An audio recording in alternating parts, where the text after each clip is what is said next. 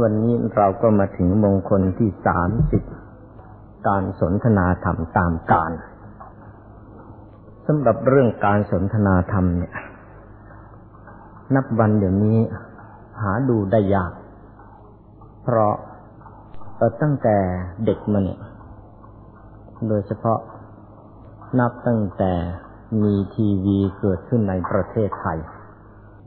การสนทนาธรรมตามการ ภายในครอบครัว มันหายไป เวลาที่จะเป็นการสนทนาธรรมกันภายในครอบครัวระหว่างพ่อแม่ลูก หรือว่าปู่ย่าตายายกับหลานหลานเหลนเหลนมันหมดไป มันกลายเป็นว่า ทั้งพ่อทั้งแม่ทั้งลูกทั้งปู่ย่าตายายพอตกค่ำตกคืนเข้า แทนที่จะได้คุยธรรมะให้ลูกหลานฟังปลาเราไปนั่งจ้องดูทีวี ตอนกลางวันแล้วก็หูยคุณตาคุณยายนี่ มองอะไรไม่ค่อยเห็นเลยจะสนเข็มก็ไม่เห็น อะไรไม่เห็นล้วก็ถึงเวลา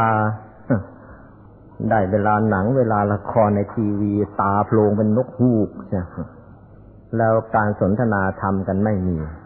ถ้าจะมีก็มีการสนทนากันหน่อยกับลูกๆหลานๆแล้วเมื่อวานนี่มาถึงตอนไหนแล้วนะลูก ผลสุดท้ายเอ็นเรื่องที่สนทนากันไม่เป็นธรรม เวลาที่ปู่ย่าตายายพ่อแม่ลูกจะได้สนทนาธรรมกันเดี๋ยวนี้มันหมดไปทีวีมาแย่งเวลาเอาไปหรือเออโบราณเนี่ย เท่าที่เคยเห็นเมื่อเด็กๆตามหมู่บ้านเนี่ยนะโดยเฉพาะนี่เนี่ยฤดูเนี่ย เริ่มลงมือทำนากัน ผู้เฒ่าผู้แก่ทำนาไม่ได้ อยู่เฝ้าบ้าน มีไอหลานตัวกระเปียกห้าขวบเจ็ดขวบแปดขวบก็วิ่งเล่นกันอยู่เท่านั้นแหละคุณตามั่งคุณปู่มั่งคุณย่าคุณยายมั่งนั่งเหลาตอกไป สารกระบุงตะกร้าไป อาจจะเด็กๆพวกนี้เดี๋ยวแกก็เรียกมาละ มาเล่านิทานให้ฟัง นิทานที่แกเล่ามันเป็นธรรมที่ส่วนมากก็เป็นเรื่องจากชาดกนั่นแหละ เรื่องจากชาดกเอามาเล่าให้ฟัง เรื่องในพุทธศาสนาเอามาเล่าให้ฟัง เล่าพอเล่าไปแล้วเดี๋ยวไอ้ลูกๆหลานๆมันก็ซัก ซักกันไปซักกันมาก็เป็นการสนทนาธรรมกันไปในที ตั้งแต่ตัวเล็กหัวเท่ากำปั้น เริ่มรู้ว่าอะไรเป็นธรรม อะไรเป็นอะธรรม หรือว่าไม่เป็นธรรม รู้ รู้กันตั้งแต่เล็ก รู้ตั้งแต่ยังไว้หัวจุกอยู่เลย มันรู้ เดี๋ยวนี้ ไอ้สิ่งเหล่านี้ก็หมดไปตั้งแต่พอมีโรงเลี้ยงเด็กเขาก็เอาลูกไอ้เด็กอนุบาลก็ส่งไปเลย ก็หลานหลานกับปู่ย่าตายายก็ห่างกัน ปู่ย่าตายายน่ะจริงอยู่แก่ๆแล้ว อายุแค่หกสิบเจ็ดสิบแปดสิบเข้าไปแล้ว ไม่มีเรี่ยวแรงจะทำงาน ก็ดูเผินๆก็ว่าเหมือนเนี่ยเป็นกาฝากสังคม ถ้าไม่รู้จักใช้ท่าน ผู้เฒ่าผู้แก่ อาจจะกลายเป็นกาฝากสังคมไป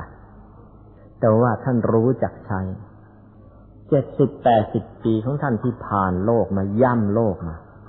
ถ้าท่านเป็นคนที่อยู่ในธรรม ไม่ใช่เป็นคนเจตะเกณเรมาตั้งแต่หนุ่มแต่สาวแล้วก็เจ็ดสิบแปดสิบปีของท่านนี่ท่านจะมีของฝากจะมีของขวัญ ให้กับลูกกับหลานได้อย่างดีเยี่ยมเลย ของขวัญอันนั้นคืออะไร คือประสบการณ์ชีวิตของท่าน ซึ่งสรุปลงได้แล้วว่าอ๋อไอ้ความผิดพลาดในชีวิตของท่านที่ผ่านมา อะไร ข้อนั้นข้อนั้นจะถ้าจะชี้ออกมาได้ ไอ้ที่ประสบความสำเร็จมาในชีวิตนี่จากข้อนั้นข้อนั้นข้อนั้น ท่านจะสรุปออกมาให้ได้ ถ้าให้หลานหลานเนี่ย ได้ใกล้ชิดกับปู่ย่าตายายที่มีคุณธรรมอย่างนี้แล้วก็ แล้วพอได้ฟังประสบการณ์ของปู่ย่าตายายเนี่ย ซึ่งผ่านมาตั้งเจ็ดสิบปีแปดสิบปีมาสรุปให้ มาปูพื้นฐานให้ตั้งแต่เล็กลูกหลานเนี่ยตั้งแต่เจ็ดขวบแปดขวบ ได้ยินเอ็นเรื่องที่ดี ๆ เป็นมาตรฐานน่ะ มันทำให้เป็นการปลูกสัมมาทิฏฐิให้กับลูกกับหลานมาตั้งแต่เล็กเลย และจะไม่มีพลาดนะเด็กๆที่ได้ปลูกสัมมาทิฏฐิคือปลูกความเห็นถูกหรือค่านิยมพื้นฐานที่ถูกมาตั้งแต่เล็กเลยลอยตัว เด็กพวกนี้ตกน้ำไม่ไหลตกไฟไม่ไหม้นี่ ท่านรู้จักใช้ผู้เท่าให้เป็นประโยชน์แล้วก็โอ้โห มีค่ามหาศาล ผู้เฒ่าเหล่านี้เจ็ดสิบแปดสิบปีที่ผ่านมาสรุปประสบการณ์ให้เหมือนไอประสบการณ์ของท่านที่ผ่านมาเนี่ย มันมีค่ากว่าไอเพชรเม็ดโตๆซึ่งมาให้เป็นขวัญของขวัญในวันแต่งงานหรืออะไรซะอีก มันมันมีค่ามหาศาลแต่ว่าสิ่งเหล่านี้ก็หมดไป ที่นี้ผู้เฒ่าผู้แก่ ไม่มีโอกาสจะเอาประสบการณ์ที่ดีๆ เนี่ย มาให้ลูกหลานฟัง ก็กลายเป็นลูกหลานเนี่ย จะต้องเริ่มต้นด้วยการนับหนึ่งนับหนึ่งสองสามสี่ห้าไปเรื่อยๆ เหมือนอย่างที่ปู่ย่าตายายเริ่มอีกแหละนับหนึ่งทุกที ตรงกันข้ามถ้าปู่ย่าตายายมาปูพื้นฐานให้ ก็จะเริ่มตั้งแต่นับตั้งแต่ร้อยขึ้นไปหรือตั้งแต่พันขึ้นไป ทีนี้ถ้าไม่มีปู่ย่าตายายมาปูพื้นให้ ไม่มาสนทนาธรรมตั้งแต่หัวมันยังหัวเท่ากำปั้นยังหัวยังไว้จุกอยู่ ตกลงลูกลูกหลานหลานจะต้องเรียนด้วยตัวเองมา นับหนึ่งใหม่ตั้งแต่แรก ซึ่งมันทำให้เกิดความยาก ยากตั้งแต่ว่าลูกหลานต้องไปเริ่มยาก ยังไม่พอ แล้วก็ผู้เฒ่าไม่ได้ถูกนำมาใช้ให้เป็นประโยชน์ในทางที่ถูกที่ควร ผู้เฒ่าเลยกลายเป็นคนไม่มีประโยชน์ กลายเป็นกาฝากสังคมทำให้สังคมอัมพาตไปซะอีก ถ้าเราจัดไม่ถูกแล้วก็มันผิดผิดพลาดพลาดอย่างนี้ ถ้าจัดให้ถูกแล้วก็ผู้เฒ่าเนี่ย จะมีประโยชน์มากเลยแล้วทีนี้เอาละเรื่องเหล่านั้นมันก็ผ่านไป เราก็เลยมาดูว่า แล้วเราควรจะทำยังไงกันต่อไปดีกว่า วันนี้เราก็เลยต้องมาพูดเป็นเรื่องการสนทนาธรรมก่อนอื่น ทำความเข้าใจซะก่อนว่าในพุทธศาสนาเราเนี่ย พระพุทธเจ้าเนี่ย ยกย่องสรรเสริญอย่างยิ่งคือปัญญา ซึ่งแน่นอนละถ้าคนที่ไม่โง่เง่ากันจนเกินไปพอพูดถึงปัญญาแล้วก็เขาจริงสิเห็นค่าของปัญญาเลยทรัพย์สินเงินทองก็อยากได้หรอกแต่ว่า ผู้ที่มีปัญญาเออเป็นพื้นฐานพอสมควร เห็นคุณค่าของปัญญาเนี่ยมากกว่าเงินทองมากกว่าอะไรทั้งนั้น พระสัมมาสัมพุทธเจ้าก็เห็นปัญญาเนี่ยมีค่ามากกว่าทุกสิ่งทุกอย่าง ถึงกับตรัสเป็นพุทธพจน์เอาไว้ว่า ปัญญานรานังรัตนังนะปัญญาณรานังรัตนัง แปลว่าปัญญาเป็นรัตนะของคน หรือว่าปัญญาก็คือแก้วประจำตัวของคนนั่นเอง แก้วในที่นี้หมายถึงแก้วสารพัดนึกแล้วนะ เราอ่านนิทานโบราณแล้วก็ใครมีแก้วสารพัดนึก พออยากได้แล้วนึกปั๊บเจ้าแก้ว อันนั้นไปทำให้สำเร็จ ไอ้แก้วสารพัดนึกเนี่ยเด็กๆอยากได้ เดี๋ยวนี้ก็เห็นมีในทีวีเหมือนกัน แก้วสารพัดนึกสำหรับเด็กอะไร โดเรมอนใช่ไหมแก้วสารพัดนึกสำหรับเด็กไอ้จะมีเสกให้ได้หมดเลย กดปุ๊บได้ปั๊บหมด นั่นแก้วสารพัดนึกสำหรับเด็กยุคอะไรล่ะ ยุคคอมพิวเตอร์ โบราณ เมื่อเมื่ออาตมายังเป็นเด็กอยู่อยู่แล้วก็อยากจะได้ไอ้แก้วสารพัดนึกชนิดเสกพ่วงแล้วได้ปุ๊บเดี๋ยวนี้เด็กยุคคอมพิวเตอร์ อยากได้แก้วสารพัดนึกคือโดเรมอนให้มันทำให้พอกัน แต่ว่าพระพุทธเจ้า บอกว่าไอ้แก้วสารพัดนึกอันนั้นน่ะ มีอยู่แต่ไม่ใช่โดเรมอน ไม่ใช่ไอ้แก้วที่ไหนทั้งนั้นแหละแต่ว่าแก้วอันนั้นคือปัญญาของตัวของเราเอง จึงตรัสว่า ปัญญานรานังรัตนังนะปัญญาคือแก้วสารพัดนึกประจำตัวของคนเราทีนี้ถ้าอยากถามว่าเอาปัญญาไปทำอะไร ก็ธรรมดาแล้วนะ ในชีวิตของพวกเราเนี่ย มันเจอปัญหายุ่งยากรอบตัว เกิดมาก็เจอปัญหาแล้ว ตั้งแต่ปัญหาดินฟ้าอากาศ ฝนจะตกแดดจะออก จะซักผ้าสักหน่อย ฝนตกมาซะแล้วเดี๋ยวมันไม่แห้งสารพัดละ จะหุงข้าวต้มแกงก็มีปัญหา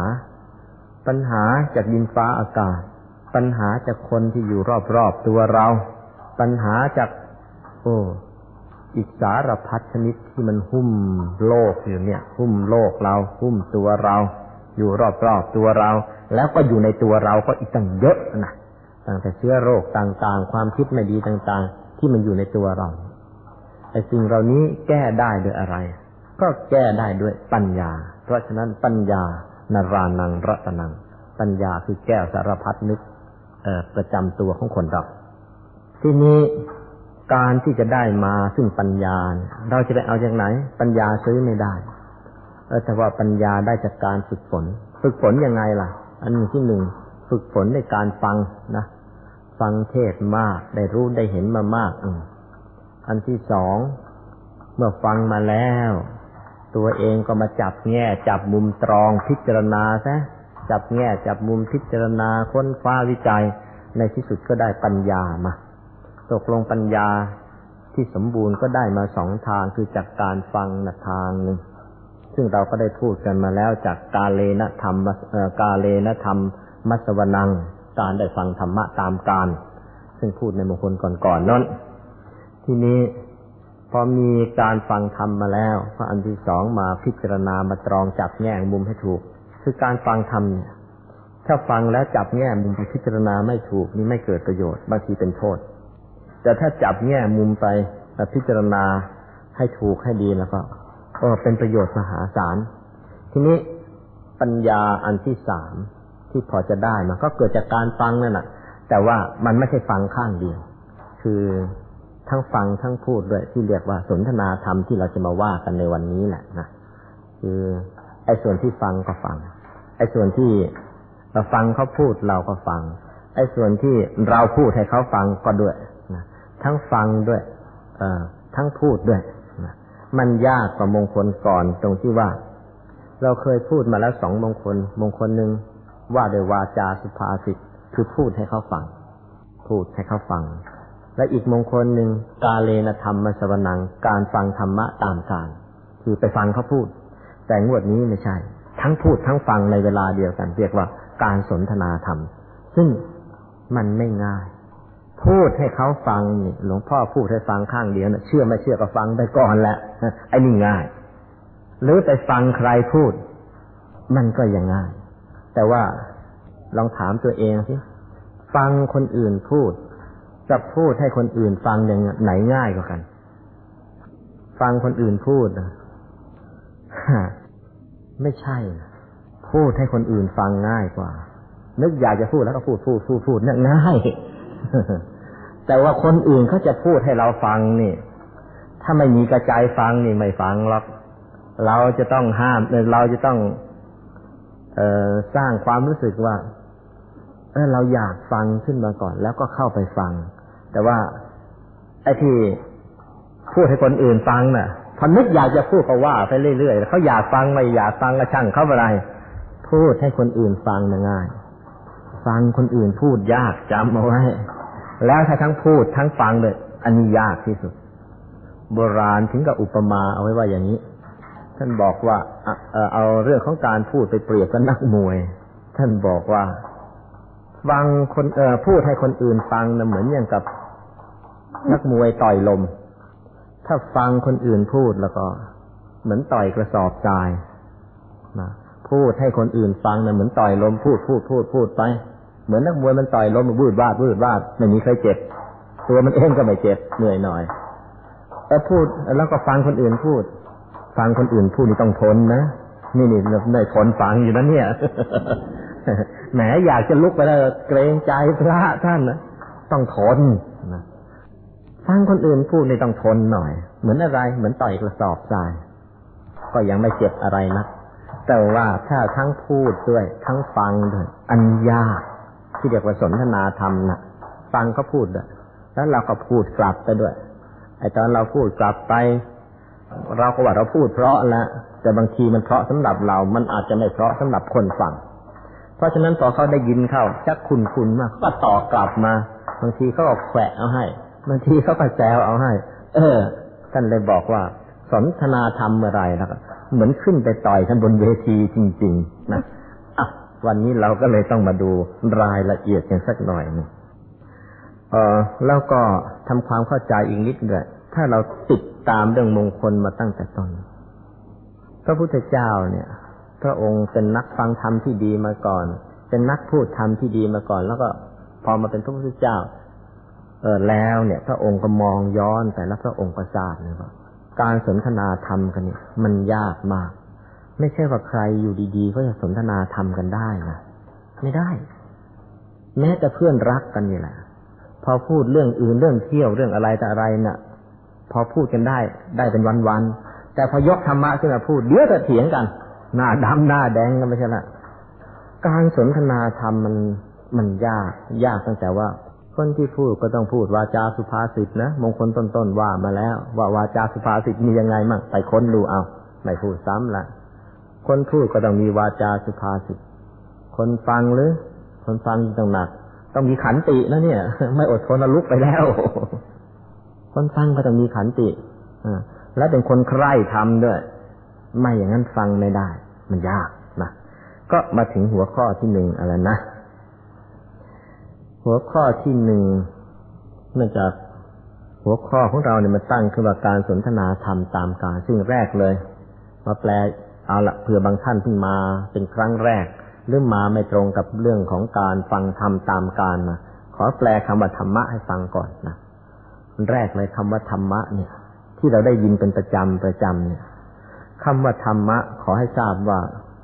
จริง ๆ แล้วมันมีคำแปลเนี่ย เป็นสิบสิบอย่าง มีเจ้านักภาษาศาสตร์คนหนึ่งชาวรู้สึกจะเป็นชาวอังกฤษ เป็นนักภาษาศาสตร์เนี่ย แล้วก็เป็นนักนักการศาสนาด้วย หลังจากศึกษาศาสนาต่างๆ มาทั่วโลกแล้ว แกก็มาติดใจศึกษาพุทธศาสนาอย่างจริงจัง แล้วแกก็เป็นรวบรวมคำว่าธรรมะเนี่ย แปลว่าอะไรได้บ้าง ปรากฏว่าแกเขียนออกมาเป็นเล่มเลยคำว่าธรรมะนี่แปลได้เป็นร้อยร้อยอย่างนะ ราะคำคำนี้เนี่ย มันไม่ใช่ภาษาไทยนะ มันเป็นภาษาอินเดียเขาคำว่าธรรมะนี่แปลกันได้หลายหลายอย่าง เป็นร้อยร้อยอย่างทีเดียว แต่ว่าของเราในที่นี้เนี่ยอาตมาขอสรุปในแง่นำมาใช้งานเนี่ย แปลเพียงสองอย่าง อย่างที่หนึ่งธรรมะ แปลว่า ความจริง ธรรมะ แปลว่าความจริง ตามธรรมชาติ อันที่สอง รรมะแปลว่าความดีไอ้ความจริงกับความดีบางทีมันไม่ลงกันนะอาจจะยกตัวอย่างให้ดูธรรมะที่แปลว่าความจริงนะ่ะ ตามธรรมชาติเป็นไง เช่นคนเราเนี่ย เกิดแล้วมันก็แก่แก่แล้วมันก็เจ็บเจ็บแล้วมันก็ตาย เกิดแก่เจ็บตายนี่ เป็นอะไร เป็นความจริงตามธรรมชาติ นี่เรียกว่าธรรมะเหมือนกันปรากฏการณ์ตามธรรมชาติอย่างนี้ ราะฉะนั้นถ้าธรรมะในกรณีอย่างนี้ ในในรูปภาษาอังกฤษถ้าจะแปลก็ปลัดบอกว่าแปลว่า nature ธรรมะแปลว่าความจริงตามธรรมชาติ ซึ่งมันไม่ได้เป็นความดีอะไร มันเป็นธรรมชาติที่มันไหวอย่างนี้ในกรณีที่สองธรรมะแปลว่าความดี เช่น การให้ทานเป็นความดี การมีเมตตากรุณากันเป็นความดี การเป็นคนมีความอดทนเป็นความดีการที่เรารักษาศีลเป็นความดี การเลี้ยงพ่อเลี้ยงแม่มีกตัญญูกะตะเวทีเป็นความดีตกลงเป็นอันว่าธรรมะ ก็แปลได้สองอย่างอย่างที่ว่ามา ในแง่นำไปใช้งานนะ ว่าอันที่หนึ่งหมายถึงความจริง อันที่สองหมายถึงความดี แล้วในบางครั้งอาจจะหมายถึงกรณีที่สาม คือเป็นทั้งความจริงทั้งความดี เช่นไอการเกิดแก่เจ็บตายที่มันเป็นธรรมชาติเนี่ย พอถ้าเรารู้แล้วก็เลยทำให้เราเนี่ย เออ ไม่เดือดเนื้อร้อนใจ จากไอ้ธรรมชาติที่มันเปลี่ยนแปลงไปเลยมันเป็นทั้งความจริงด้วยเป็นทั้งความดีด้วยยกตัวอย่าง เออ ไอ้เกิดแก่เจ็บตายนี่มันธรรมชาติ เพราะฉะนั้นพอแก่หัวงอกเข้าเราก็ไม่เดือดร้อนแล้วนะไม่ต้องวิ่ง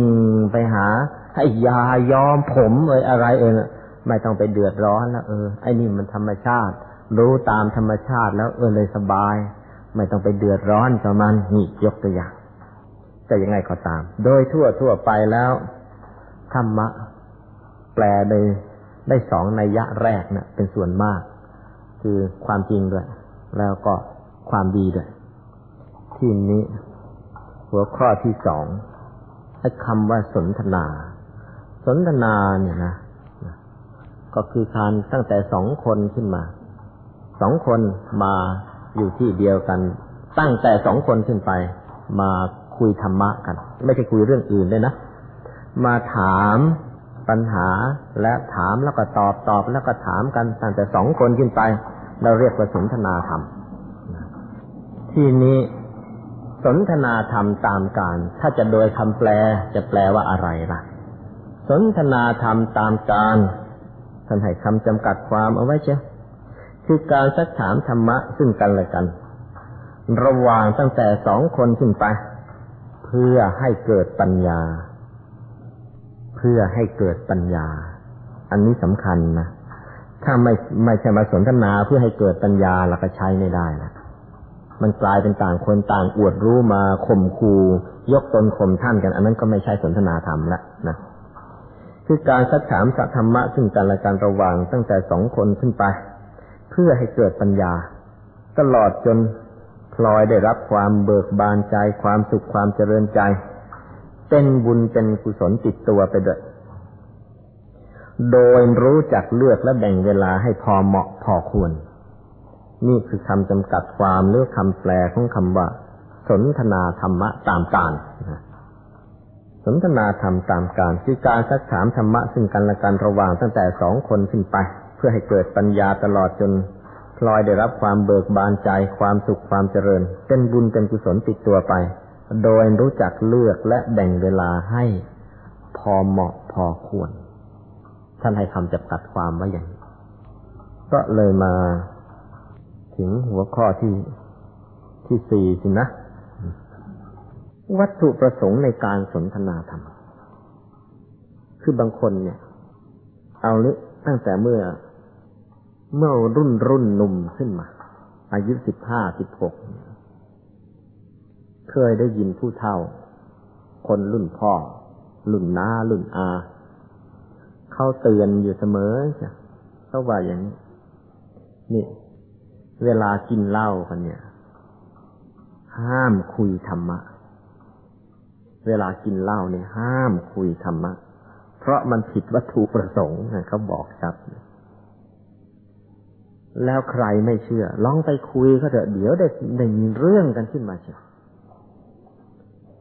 เวลากินเหล้าห้ามคุยธรรมะ ถ้าจะสมัยนี้เนาะแม้แต่กินเบียร์ไปจุ๊บจุ๊บจิบจิบก็หยุดเลยธรรมะอย่าได้ไปคุยกัน คุยกันไม่ได้ คุยกันแล้วเดี๋ยวเสียท่า คุยธรรมะแล้วก็ใจมันต้องเป็นธรรม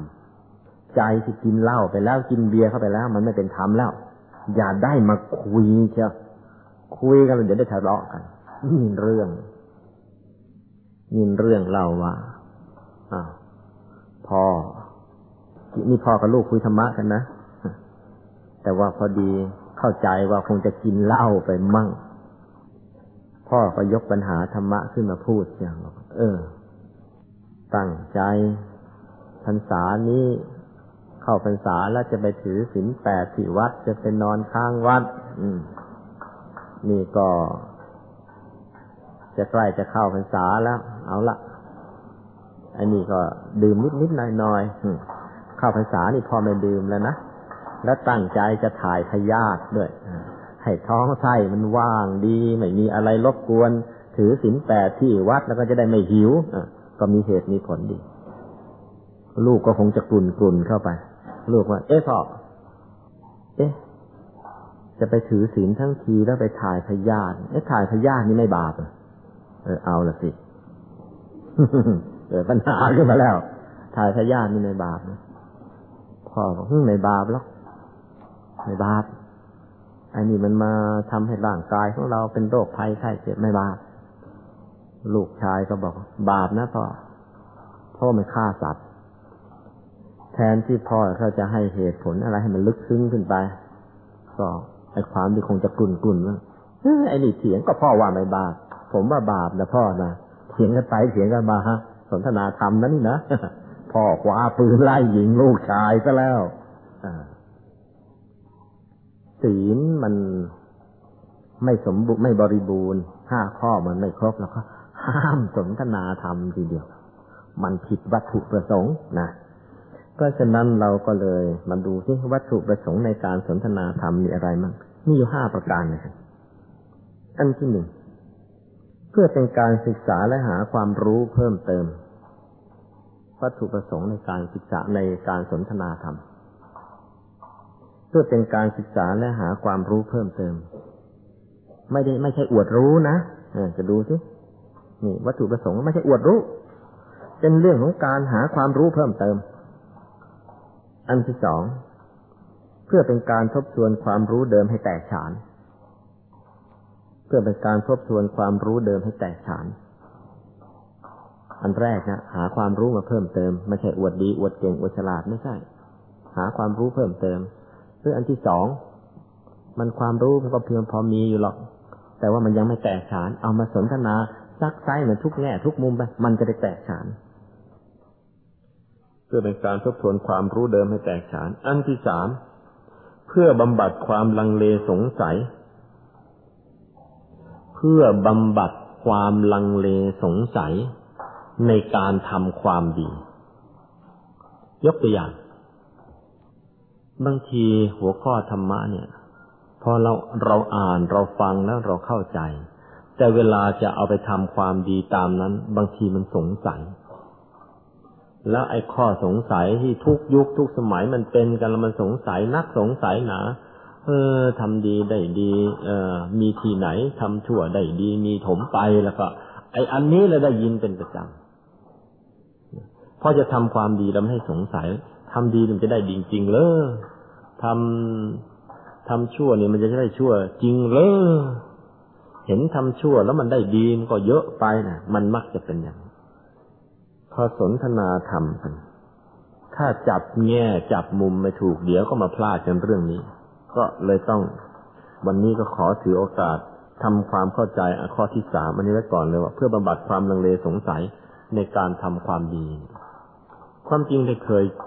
พูดไว้แล้วในมงคลต้นต้นแต่ว่าเอาแหละ บางท่านอาจจะไม่ได้มา วันนี้ก็เลยขอถือโอกาสก็แล้วกัน เรื่องมันเป็นอย่างนี้ในการทำความดีไม่ต้องสงสัยหรอกว่าทำดีแล้วจะไม่ได้ดีหรือในการทำชั่ว อย่าไปสงสัยว่าทำชั่วแล้วจะไม่ชั่ว เป็นไปไม่ได้ทำชั่วแล้วต้องได้ชั่วทำดีแล้วต้องได้ดี แต่ว่ามันมีข้อแม้ว่าการให้ผลของความดี ให้ผลของความชั่ว มันมีตั้งแต่ระดับลึกๆ จนกระทั่ง ออกมาปรากฏตื้นและปรากฏออกมาภายนอก คนส่วนมาก เวลาผลของความดีออกในระดับลึกๆ เรามองไม่เห็น ระดับความชั่วลึกๆ ออกผลมามองไม่เห็น จะเห็นต่อเมื่อมันออกมาตื้นออกมาข้างนอกแล้ว ซึ่งมันต้องใช้เวลาอยู่บ้างพอสมควร ถ้าคนไหน ใจร้อน แล้วก็ตามไม่เห็น ยกตัวอย่าง ในการทำความดี สมมติว่าทำทานก็ได้ พอเราทำไปปุ๊บจะตักบาตรหรือว่าจะร่วมบริจาคสร้างศาลาหลังเนี้ยสมมติ พอเราทำปุ๊บไปเนี่ยทำทานไป ถามว่าทำแล้วได้ดีได้ได้อะไรมั้ยได้ อทำทานไปปุ๊บบุญก็จะเกิดขึ้นในใจของเรา บุญอันนั้นพอเกิดขึ้นแล้วเนี่ย มันจะทำให้ใจเนี่ยผ่องใสใจมันชุ่มชื่น เพราะว่าได้ฆ่าความตรณีไปแล้ว ได้ได้สร้างเหตุแห่งความดีไปแล้ว ใจมันชุ่มขึ้นมาใช่ไอตอนใจชุ่มชื่นอย่างนี้เนะ่ะ ไม่มีใครมาเห็นกับเรา ไม่มีใครมารู้กับเราหรอก แต่ว่ามันได้เกิดกับใจของเราแล้ว มีแต่เราเท่านั้นแหละรู้รู้ คนอื่นไม่รู้ เราเนี่ยรู้ นี่เป็นผลแห่งความดีซึ่งเกิดในระดับลึกๆแหละพอทำความดีปุ๊บผลแห่งความดีออกมาเลยคือทำให้ เออ วันนี้สบายใจ วันนี้ชื่นใจว่าได้ทำความดีแล้วแต่นอกนั้นมีการเปลี่ยนแปลงอะไรภายนอกไหมยังไม่มีใครดูออก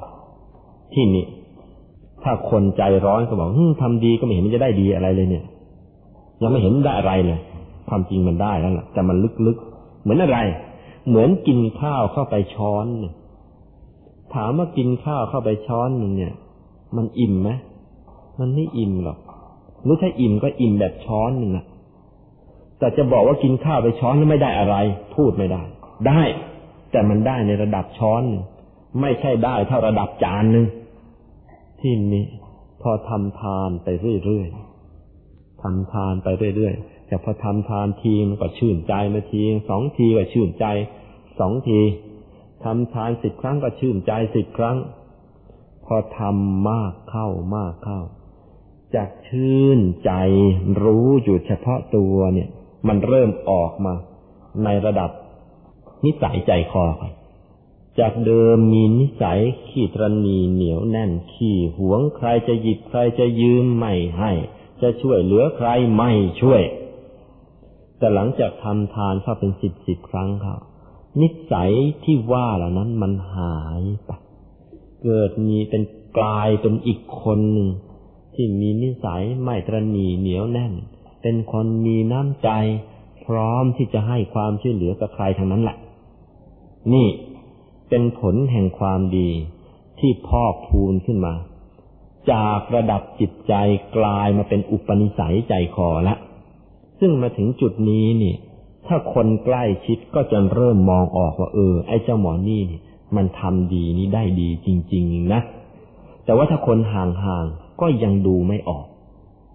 คนใกล้ชิดจะดูออกละคนห่างๆยังดูไม่ออก ในคนคนนี้แหละทำความดีต่อไปอีก เช่นทำทานต่อไปอีกอย่างที่ว่านะ ทำมากเข้ามากเข้า จากวันเป็นเดือนจากเดือนเป็นปี มีนิสัยให้ทาน จากมีนิสัยให้ทานเนี่ยนะมันก็กลายเป็นบุคลิกเปลี่ยนไปเลย คือผลแห่งความดีเปลี่ยนมาถึงส่งออกมาถึงบุคลิกแล้วทีนแรกเลยนะ่ะ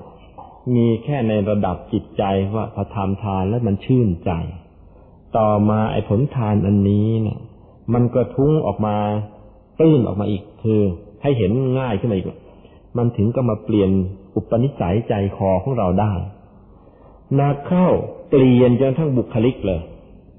คนที่ให้ทานจะไปถึงไหนนะมันไม่หลุกลิกนะเข้ามาในวัดนี้อ๋อศาลานี่เหรอฉันเนี่ยเป็นเจ้าภาพคนหนึ่งมาสร้างเอาไว้เพราะฉะนั้นขึ้นมาบนศาลานี้ เดินขึ้นมาแบบเจ้าของเดินขึ้นมาบนบ้าน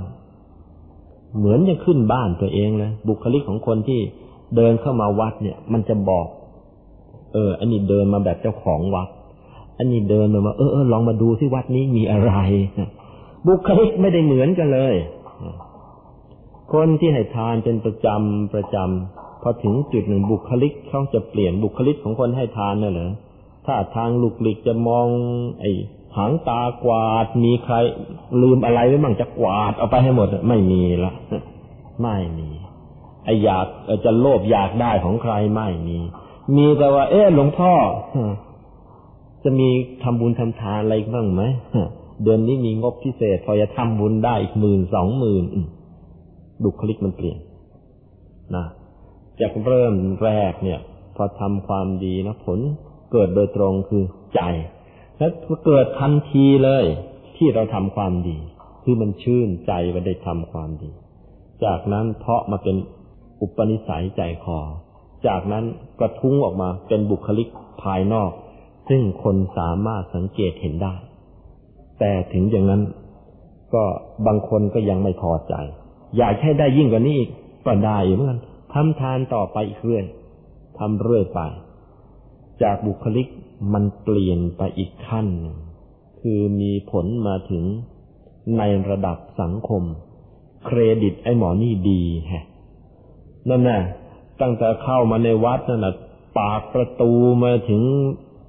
กุฏิพระเลย มีแต่ชื่อของมันที่ทำเอาไว้นั่นแหละสร้างไอ้นั่นสร้างที่ชื่อ มันติดเต็มไปหมด หรือไม่ได้ติดเต็มไปหมดหรอกแต่ว่า ทุกคนรู้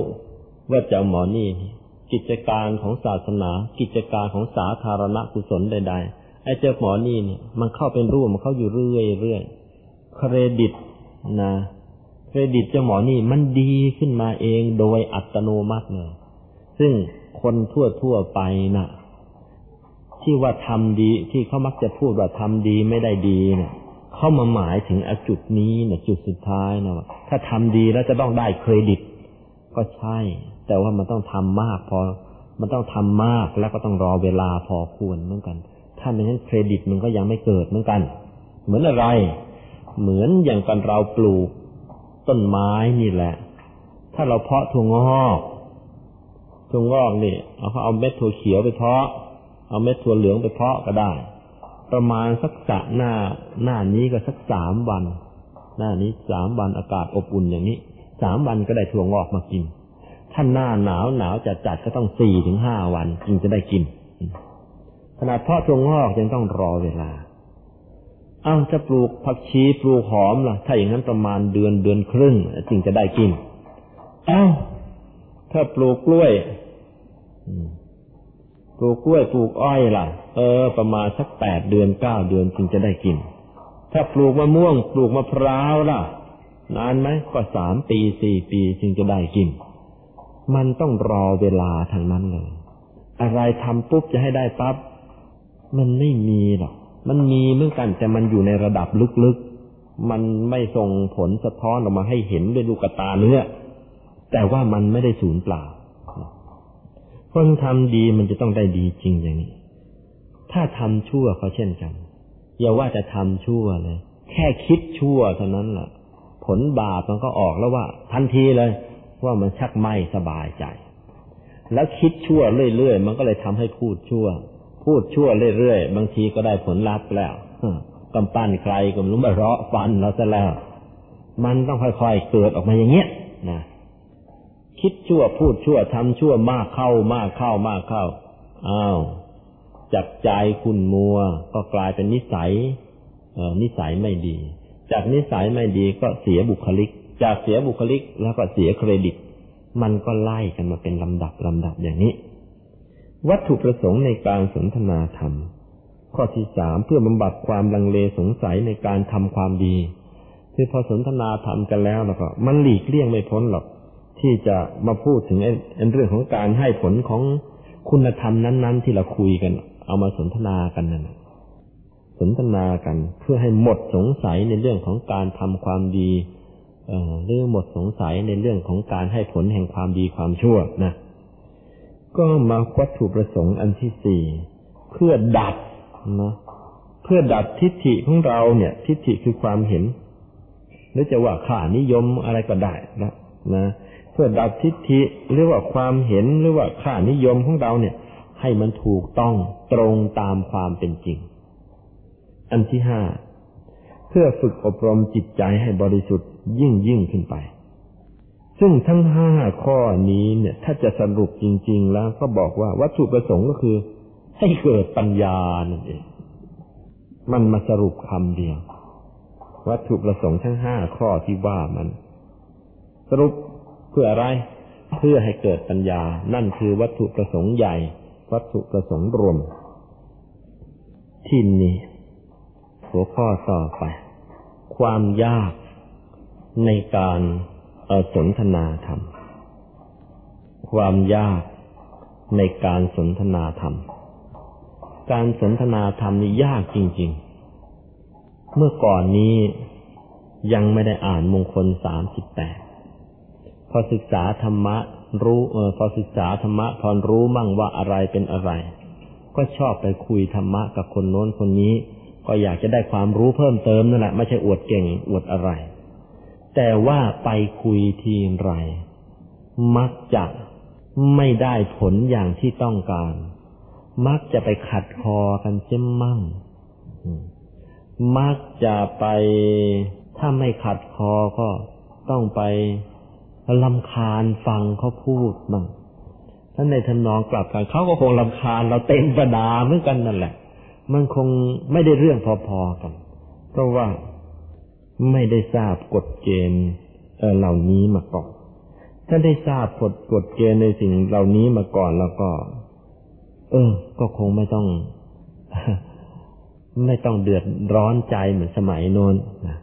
ความยากในการแสดงในการสนทนาธรรม คืออันที่หนึ่งคู่สนทนา ต้องพูดเป็นเขาใช้คำว่าต้องพูดเป็น ไอ้คำว่าพูดเป็นในที่นี้เนี่ย ไม่ใช่พูดเป็นแบบนักโฆษณา ไม่ใช่พูดเป็นแบบเอ่อทั่วทั่วไป แต่ว่าพูดธรรมะเป็น ซึ่งคนที่จะพูดธรรมะเป็นได้นะ่ะ ภาษาพระเราใช้กันไปแล้วในมงคลต้นๆมงคลที่สิบมาก มีวาจาสุภาษิต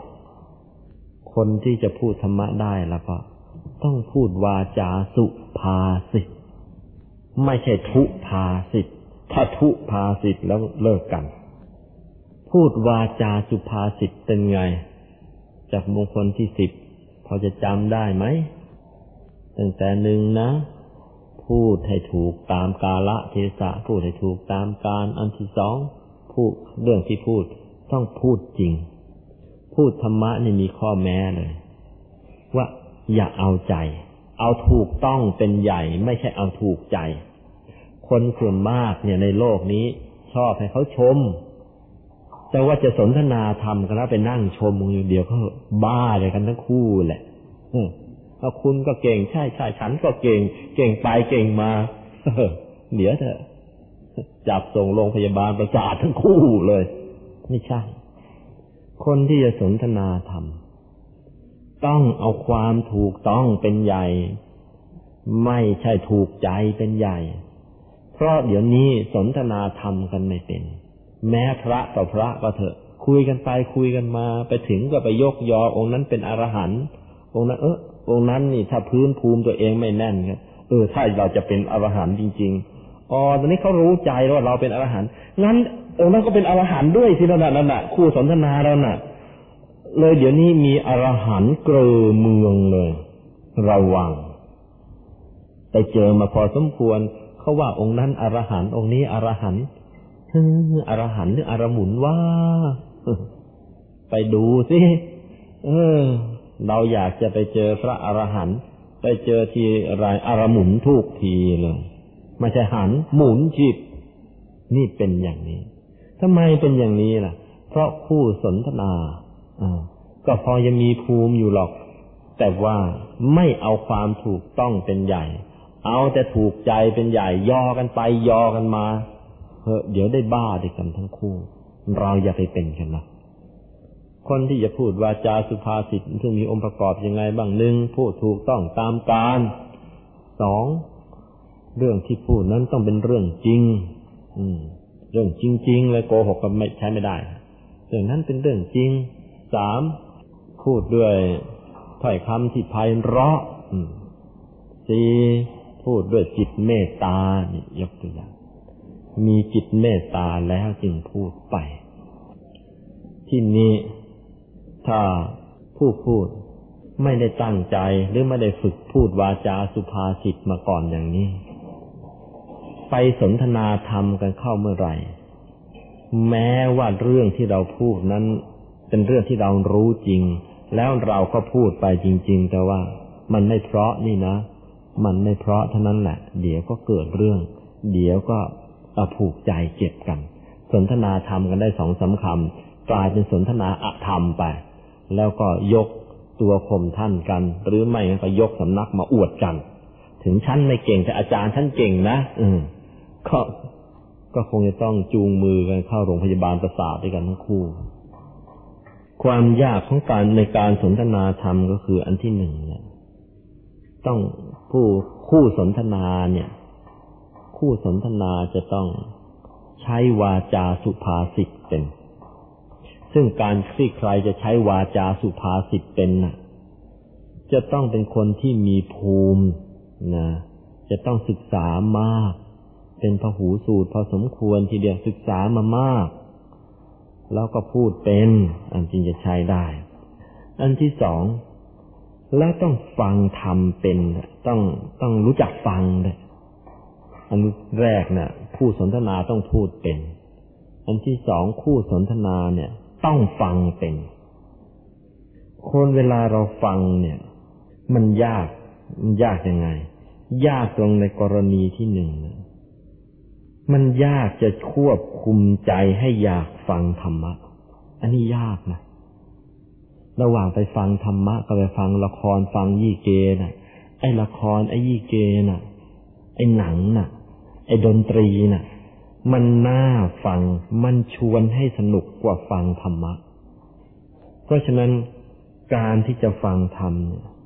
มันต้องใช้การควบคุมใจ ใช้การบังคับใจพอสมควรใช่ มันเป็นของยาก อันที่สอง ยากที่จะยอมรับธรรมะ อันแรกนะยากจะควบคุมใจ ให้อยากฟังธรรม ไปชวนใคร ชวนไปวัดก็ชวนไปดูหนังเนี่ยเฮ้อร้อยก็ทั้งร้อยบอกชวนดูหนังป่ะนี่มีตั๋วฟรีเรียบร้อยแล้วทันทีเลยแต่เนี่ยมีตั๋วฟรีไป ไปดูหนังเรียบร้อยแล้วโปรแกรมนั้นโปรแกรมนั้น ก็บอกว่านี่ จะไปวัดไหมรถฉันเตรียมพร้อมแล้วพร้อมจะไปไปส่งคุณที่วัดเลยเอางี้ก็แล้วกัน ไปดูหนังเสร็จแล้วค่อยไปนี่ขนาดเกรงใจแล้วนะทำไมงั้นละสบายพอไปดูหนังฉิดไปดูคอนเสิร์ตฉิดไปหมดทำไมเป็นอย่างนั้นล่ะ ก็เพราะว่าการฟังธรรมมันมีเรื่องยากอยู่สองอัน หนึ่งยากที่จะควบคุมใจ ให้พอใจในการฟังธรรม อันที่สอง ยากที่จะยอมรับธรรมะนั้น ๆ เพราะว่ายากที่จะยอมรับธรรมะนั้น ๆ ที่ได้ยินน่ะ ให้เข้าไปสู่ใจ เพราะอะไร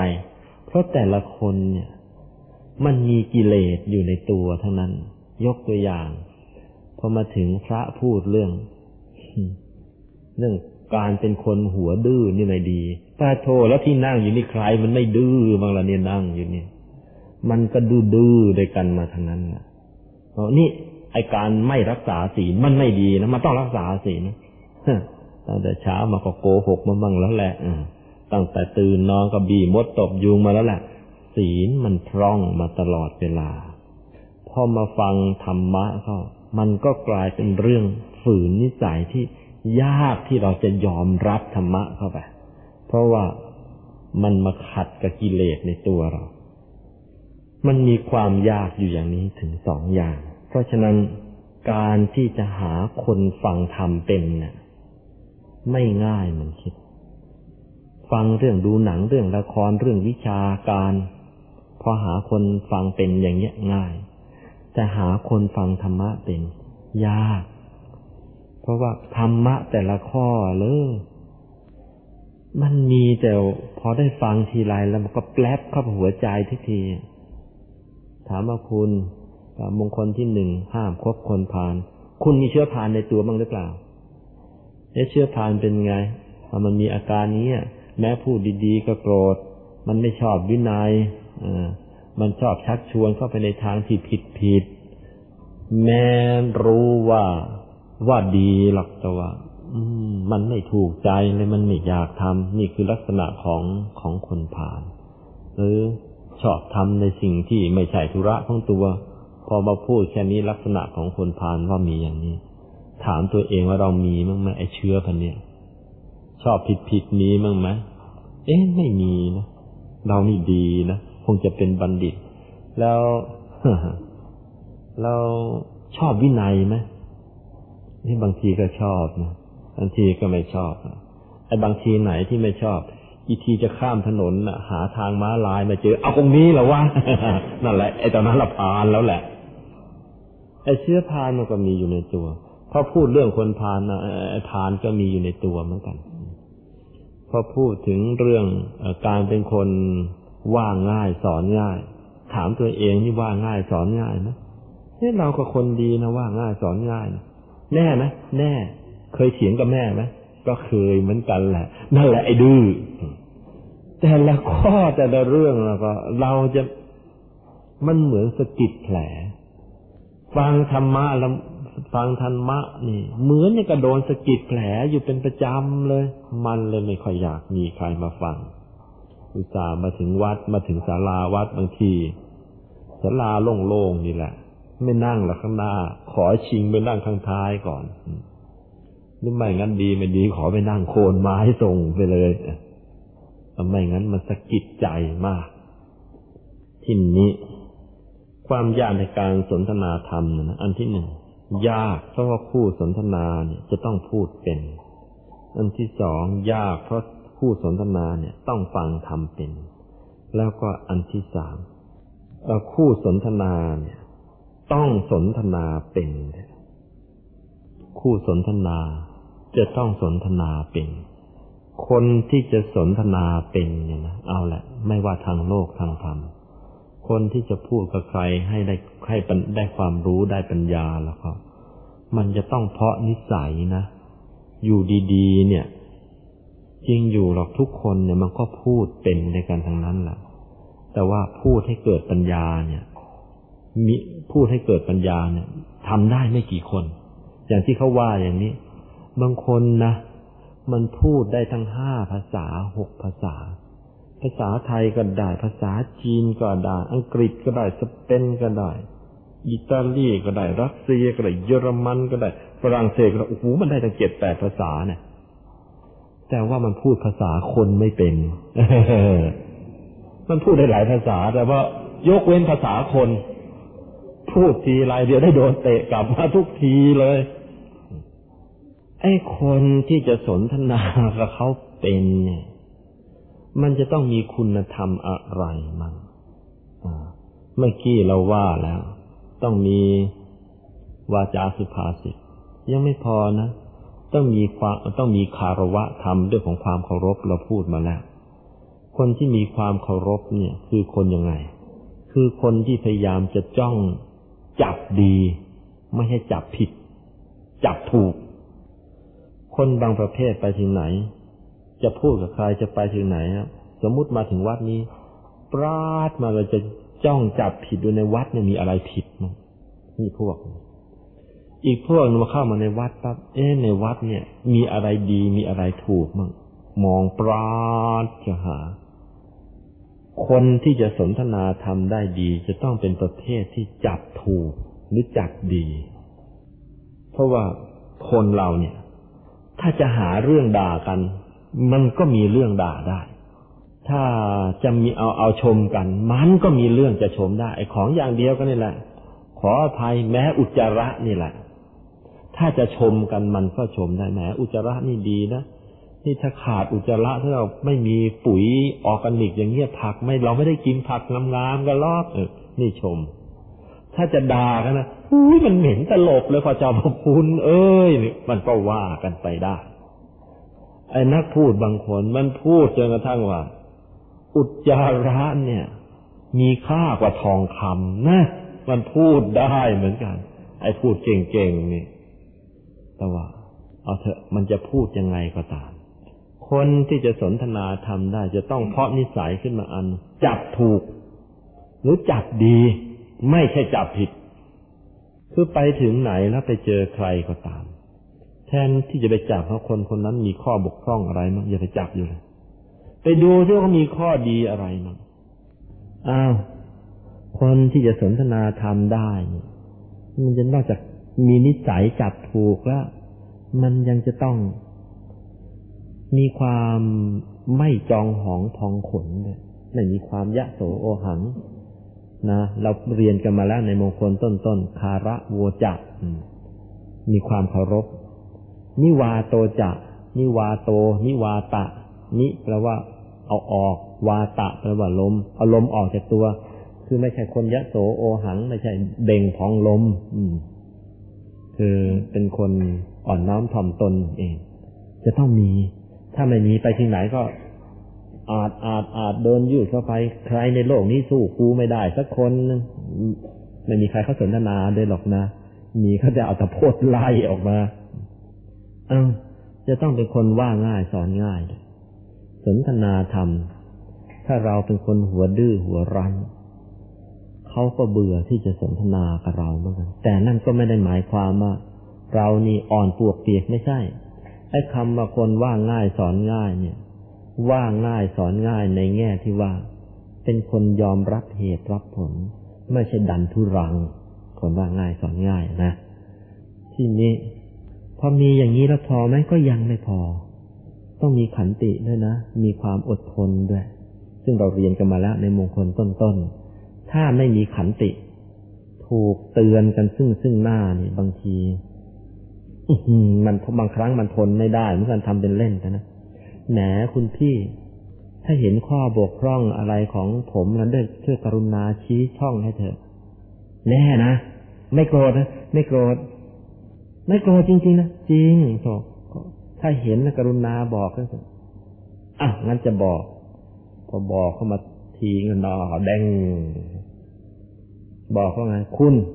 อะไรก็ดีเราจะมามารยาทในการกินอาหารนี่เลวมาก กินจับจับเหมือนกับหมู โอ้โกรธขึ้นมา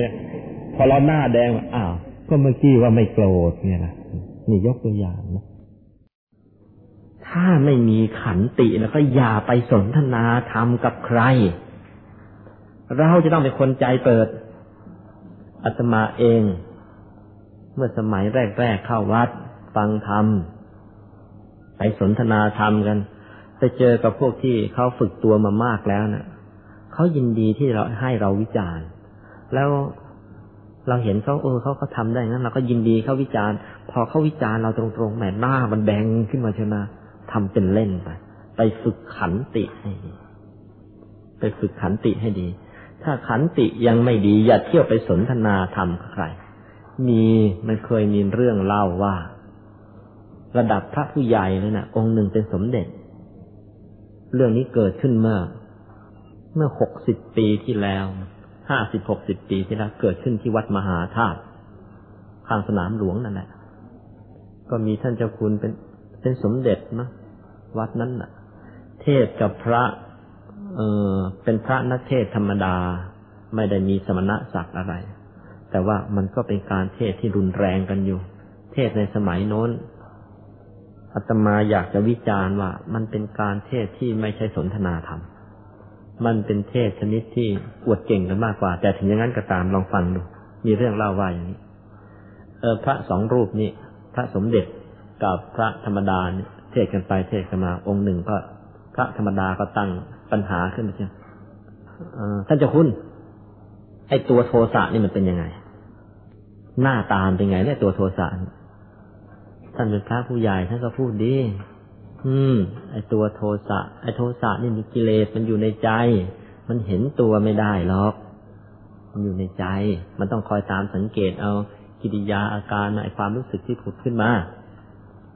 องค์นี้เอาเลย อืม บวชจนตั้งเป็นสมเด็จกินข้าวชาวบ้านเข้ามาเยอะแยะแค่ไอตัวโทสะไม่เคยเห็น อย่างนี้ไปเอาพับยศคืนไปกลับไปลงจากธรรมะเดี๋ยวนี้สมเด็จท่านตกหลุมพราง ท่านโกรธ ท่านก็เลยคว้าตลปัดเดินปั้งปั้งปั้งลงจากธรรมะไปสิพระองค์นี้ก็เอาเลยญาติโยมทั้งหลาย เห็นแล้วยังตัวโทสะเป็นยังไงดันไง หน้าแดงแดงปากสันสันเดินลงไปแล้วนั่นนั่นน่ะแหมอย่างนี้ก็ไม่ไหวเหมือนกันแต่นั่นแหละมีคนบางประเภทพอสนทนาธรรมแล้วเขาออกอย่างนี้มีอยู่ความจริงไม่อยากจะเรียกว่าสนทนาธรรมแล้วแหละ แต่ว่าเนี่ยมันมีอย่างนี้ก็ระวังตัวด้วยนะก็ละกันนะเเวลาสนทนาธรรมกันเนี่ยนะไหนจะต้องระวังวาจาของเราว่าต้องมีวาจาสุภาษิตเวลาฟังเขาไหนจะต้อง เออ ต้องพยายามควบคุมใจให้พอใจในธรรมะ ควบคุมใจให้ฟังธรรม แล้วก็ถ้าไอ้ธรรมะข้อไหนมันสะกิดโดนกิเลสในตัวเราเข้า ก็อย่ามาทุ่งพล่านออกมานะยิ่งกว่านั้นพอถึงเวลาสนทนาธรรมกันแล้วอ้าวมันยาก เราจะต้องวางตัวเป็นคนที่พยายามจะจับความดีจับความถูกของคนอื่น จะต้องเป็นคนที่อ่อนน้อมถ่อมตน จะต้องเป็นคนที่ว่าง่ายสอนง่าย จะต้องเป็นคนที่มีขันติเหล่านี้เพราะฉะนั้นการสนทนาธรรมพระพุทธเจ้าจึงได้เอามาไว้ถึงมงคลที่สามสิบ เป็นบันไดขั้นที่สามสิบในพุทธศาสนานะ ไม่ใช่บันไดขั้นต้น เพราะฉะนั้นตามชมรมพุทธต่างๆ มหาวิทยาลัยต่างๆ สถาบันต่างๆ ฝากไว้จะตั้งแต่ตรงนี้เลยว่า ถ้าจะจัดให้มีการสนทนาธรรมกันแล้วก็ ขอให้คิดให้ดีๆ มันไม่ง่าย มันไม่ง่าย ขนาดพระต่อพระก็ยังเมื่อกี้อย่างที่ว่านะ เดินลงธรรมะไปดื้อๆเลย มันไม่ง่าย อย่าเที่ยวจากสุ่มสี่สุ่มห้าไป เดี๋ยวจะกลายเป็นสนทนาอะธรรมไปนะทีนี้ ก็มาถึงหัวข้อที่หกข้อควรปฏิบัติในการสนทนาธรรม ข้อควรปฏิบัติในการสนทนาธรรม ในการสนทนาธรรมเนี่ย อย่างที่บอกเอาไว้ว่า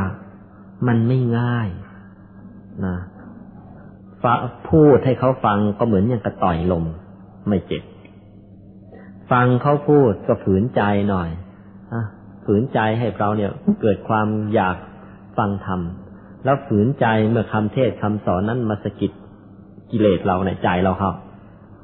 แต่พอถึงเวลาสนทนาธรรมยิ่งหนัก เขาพูดมามาเราก็พูดไปพูดไปพูดมาบางทีเขาแขวะเขาให้แล้ว หรือไม่งั้นเขาก็ยุแกล้งยั่วดูซิว่าเรามีความอดทนแค่ไหนทำไมเขาถึงแกล้งยั่ว บางทีมันก็จำเป็น เพราะว่าเขาก็ไม่รู้ว่าเราเนี่ยมีความอดทนแค่ไหน เวลาเขาจะเตือนเราไอ้ที่ยิ่งยิ่งขึ้นไปเนี่ยไอ้ข้อหนักๆนี่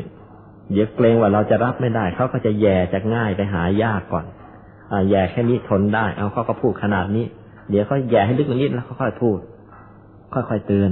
เพราะไม่งั้นก็อย่างที่ว่าแม้คุณกินข้าวนี่จับจับจับอย่างกระหมูนี่แค่นี้เราก็ทนไม่ได้นะบางคนก็ทนไม่ได้ บางคนสนทนาธรรมกันนี่แหละแม้พี่ช่วยบอกทีถ้าผมมีข้อบกพร่องตรงไหน มีนั่งฟังเทศ อืม นั่งฟังเทศนั่งยุกยุกยิกยิกไม่ให้ความเคารพธรรมอันนี้ใช้ไม่ได้แต่อย่างนี้เราพอทนได้ใช่ไหมนั่งฟังเทศจะน้อยเนี่ยใจก็เป็นนิดถึงเรื่องบ้านเรื่องอะไรนี่ไม่ให้ความเคารพพระพุทธเจ้าใช่ไม่ได้เร็วมาก เอะชักทนไม่ได้แล้วเราชักทนไม่ได้สิ่งเหล่านี้เป็นสิ่งที่เราต้องระวังทั้งนั้นเลยทีนี้ก็มาถึงข้อควรประบัติปฏิบัติในการสนทนาธรรม มีอยู่เมื่อประมาณสักเมื่อหกเจ็ดปีที่แล้วชอบใจมากมีเด็กนักเรียนอัศมชัญครูเขาให้การบ้านมาทำให้แต่ละคนน่ะ มาค้นเรื่องในพุทธศาสนาเพราะที่อสัมชัญครูบาอาจารย์ส่วนมากก็เป็นคริสก็ให้มาค้นกันเรื่องพุทธพุทธศาสนา คนเราหัวข้อหัวข้อ เจ้าเด็กคนนั้นมา มาถึงวันนั้นมาเป็นวัน เป็นวันจันทร์ มาถึงก็มากราบหลวงพ่อ ผมจะมาขอความรู้เรื่อง ขอความรู้เบื้องต้นในพุทธศาสนา แล้วเขาก็รายงานเสร็จ เพื่อที่จะให้ได้ความรู้ที่สมบูรณ์เนี่ย ผมถือศีลแปดมาละเจ็ดวัน ไม่ทราบว่าพอไหมหลวงพ่อ เขาบอกมาก่อน ผมถือศีลแปดมาเจ็ดวันไม่ทราบว่าใจของผมอย่างเนี้ยพอจะรองรับธรรมะจากหลวงพ่อได้นะ หรือถ้ายังรองรับไม่ได้จะต้องให้ผมไปทำอะไรเพิ่มเติม เออ ได้ฟังแล้วก็ชื่นใจก็ แม้แต่เป็นเด็กไอ้หมอนี่มันรู้ก็ ก็คุยกับเขาก็ไปได้ส่วนหนึ่งแล้วก็บอกเขาไอ้ที่ลึกกว่านี้ คุณยังอายุน้อยเกรงว่าจะรับไม่ได้ แต่ว่าถ้าอยากจะรับให้ได้ ไปไปนั่งสมาธิอีกสักเจ็ดวัน สอนวิธีนั่งสมาธิให้แกแกนั่งสมาธิเจ็ดวันครบแล้วแกก็มาอีก มาถามปัญหาต่อ เออ อย่างนี้น่ามาสนทนาธรรมกันนะเขาทำถูกต้องเลย ข้อควรปฏิบัติในการสนทนาธรรม อันที่หนึ่ง ต้องชำระศีลให้บริสุทธิ์เสียก่อน ถ้าเป็นคารวาอย่างน้อยก็ต้องรักษาศีลห้า หรือถ้าจะรักษาศีลแปดมาล่วงหน้าสักเจ็ดวันก่อนสนทนาได้ก็จะยิ่งดี ให้ทั้งเนื้อทั้งตัวเราเหมือนอย่างกับเป็นก้อนทำทั้งก้อนซะก่อน แล้วจึงมาสนทนาธรรมกันรักษาศีลให้ตัวของเราเนี่ย มันเป็นธรรมซะก่อน ตัวของเราเป็นธรรมะซะก่อน แล้วจึงจะมาสนทนาธรรมกัน ไม่ใช่เพิ่งสางเมาแล้วก็มาคุยกัน เอ้ยมันยังอธรรมอยู่ หรือว่ากินไปก็กินเหล้าไปก็คุยธรรมะไป มันมันอธรรม ใช้ไม่ได้ เจ้าเด็กคนนั้นนะมันทำถูกจริงๆเลยก็คงจะมีครูบาได้ครูบาอาจารย์ที่ดีหรือพ่อแม่เขาอบรมสั่งสอนเนาะก่อนจะมาสนทนาธรรมกับพระเขาถือศีลมาเรียบร้อยแล้วนะอันที่สองข้อควรปฏิบัตินะ อันที่สองต้องมันเจริญสมาธิภาวนาเป็นประจำ โดยเฉพาะอย่างยิ่ง พอนั่งสมาธิเสร็จแล้วนะ่ะ ทุกครั้งที่ทุกครั้งก่อนจะสนทนาธรรมเนี่ยนั่งสมาธิเสร็จปั๊บแล้วออกมาสนทนาแล้วก็จะดีเยี่ยมเลย อยู่ดีๆ มาสนทนาเนี่ย ไม่พอ รักษาสินแปดก็ดีแล้วแหละสินห้าก็ดีแล้วแต่ว่าท่านนั่งสมาธิออกมาใจผ่องใสแล้วก็ออกมาสนทนาธรรม อันนี้จะรับได้อย่างดีเลยอาตมาเอง พอถึงวันศุกร์วันศุกร์วันเสาร์ งานต่างๆที่มีอยู่ต้องวางแล้วนั่งสมาธิให้มากก่อน งานต่างๆ วางเอาไว้พยายามนั่งสมาธิให้มาก เพราะว่า เออวันอาทิตย์จะต้องมาสนทนาธรรมต้องมาสอนธรรมเนี่ย เกรงว่าถ้าใจของเรามันมันสะอาดไม่พอ สิ่งที่พูดไปมันจะไม่เป็นธรรมวินิจฉัยมันจะผิดพลาดไป โดยเฉพาะอย่างยิ่ง ปัญหาที่พวกเราหยิบยกขึ้นมาถามทันทีทันควันปัญหาท้ายชั่วโมงเนี่ย ถ้าใจมันไม่เป็นธรรมจริง ๆ เจอปัญหาเฉพาะหน้า เดี๋ยวมันตอบไม่ได้ ตั้งใจนั่งสมาธิกันเต็มที่แล้ววันศุกร์วันเสาร์วันอาทิตย์พร้อมส่วนในวันอื่นนอกนั้นก็นั่งไม่ใช่ไม่นั่ง แต่ว่าก็นั่งหย่อนลงไปหน่อยเพราะมีงานในวัดที่จะต้องทำแต่พอมาถึงวันศุกร์ล้ววางไม่เอา งานก็ต้องวาง เอาเรื่องของการทำใจให้พองใสก่อน ให้เป็นสมาธิก่อน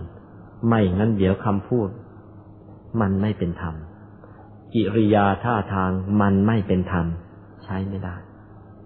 แม้ที่สุด คนที่ไม่ค่อยได้นั่งสมาธิ เสียงมันก็ไม่เป็นธรรม แม้จะให้ศีลนี่แหละ เสียงเหมือนยังไงขี้เมาแล้ว ศีลเราก็ไม่อยากรับแล้ว นี่มันเป็นอย่างนี้อันที่สาม ผู้ที่จะสนทนาธรรมนะข้อควรปฏิบัติ แต่งกายให้สุภาพ แต่งกายก็ต้องให้มันเป็นธรรมนะ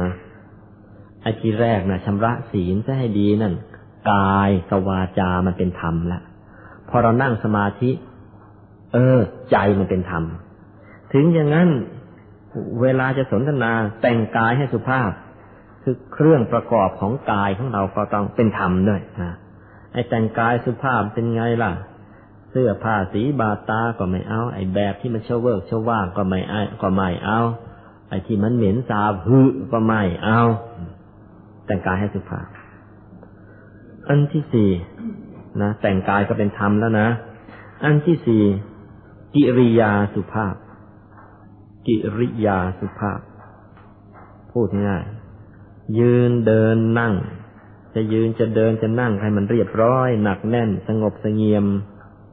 ไม่ใช่ลุกลิกนะก็กิริยาอาการของเรามันก็เป็นธรรมเป็นธรรมในที่นี้คือไม่ชวนให้คนอื่นเขาอารมณ์หงุดหงิดขึ้นมาได้ เดินเท้าปังปังปังแล้วมาสนทนาธรรมเฮ้อโดยการไม่สนทนากับเจ้าหรอกอันที่ห้าวาจาสุภาพ คือวาจาสุภาษิตที่เราว่ามันนั่นแหละใช้วาจาที่สุภาพ ไม่พูดเสียงดัง แล้วก็ไม่สวนเสเฮฮาเลยพูดเสียงดังก็ไม่เอาสนทนาธรรมเสียงดังไม่เอาพอใช้เสียงดังเมื่อไหร่ รู้เลยใจเคลื่อนออกจากศูนย์กลางกายแล้วไม่ใช้เสียงดัง แล้วก็ไม่ใช่ว่า สวนเสเฮฮากันฮ่าฮ่าฮ่าฮ่าสนทนาธรรมไม่ใช่ล้วหาสำรวมไม่เอาแล้ว ไม่ใช่ เฮ่เฮ่เฮ่กันจะสนทนาธรรม ไม่ใช่ไม่ยกตนข่มท่าน บางคนมันก็ว่า มันเก่งอย่างนั้นเก่งนี้อย่างนี้ไม่เป็นธรรมแล้วนี่บางทีมันไม่ว่ามันเก่ง แต่มันบอกว่าสำนักมันเก่ง อาจารย์มันเก่ง ก็ไม่เอายกตนข่มท่าน ไม่เอา แล้วก็สิ่งใดที่รู้ก็บอกว่ารู้ ที่ไม่รู้ ก็บอกว่าไม่รู้ อย่ากลัวเสียหน้า เราจะเอาความถูกต้อง ไม่ใช่ถูกใจ ไม่ต้องกลัวเสียหน้าไม่เอาไม่รู้ก็บอกว่าไม่รู้เพราะเราไม่ใช่เป็นสัพพัญญูเราไม่ใช่พระพุทธเจ้านี่ เราไม่ใช่พระอรหันต์นี่ จะได้รู้ไปเสียทุกอย่าง ไม่รู้ก็บอกว่าไม่รู้อาตมาขึ้นมาเทศบนนี้ เอาละพอได้ศึกษามามากก็รู้มากกว่าพวกเรา แต่ไอ้ที่ยังไม่รู้นะมีไหมมีเพราะฉะนั้นถ้าถามมาแล้วตอบไม่ได้ ตอบไม่ได้ก็จะฝากเอาไว้ก่อน จะไปถามครูบาอาจารย์ให้ แล้วก็เที่ยวหน้าจะมาตอบไอ้นี้ก็จบกัน ไม่กลัวเสียหน้าหรอกหน้ามันมีจะเสีย ไม่มีหน้าจะเสียถ้ายังมีหน้าจะเสียแล้วไปสนทนาธรรมกันอยู่แหม ไม่รู้ตอบก็ไม่รู้เดี๋ยวเสียเหลี่ยเสียเหลี่ยมเดี๋ยวเสียหน้าก็เลยโมเมต่อไปอย่างนั้นนี้นั่นแหละแบกนรกไม่รู้ก็ไม่ไม่เข้าท่ารู้ก็บอกว่ารู้ ไม่รู้ก็บอกว่าไม่รู้ ถึงที่ควรชมก็ต้องชม ที่ควรติก็ต้องติ แต่ว่าไม่ด่าระวัง ตินะติได้ แต่อย่าด่าถ้าถึงกระด่าแล้ว เดี๋ยวพูดกันไม่รู้เรื่อง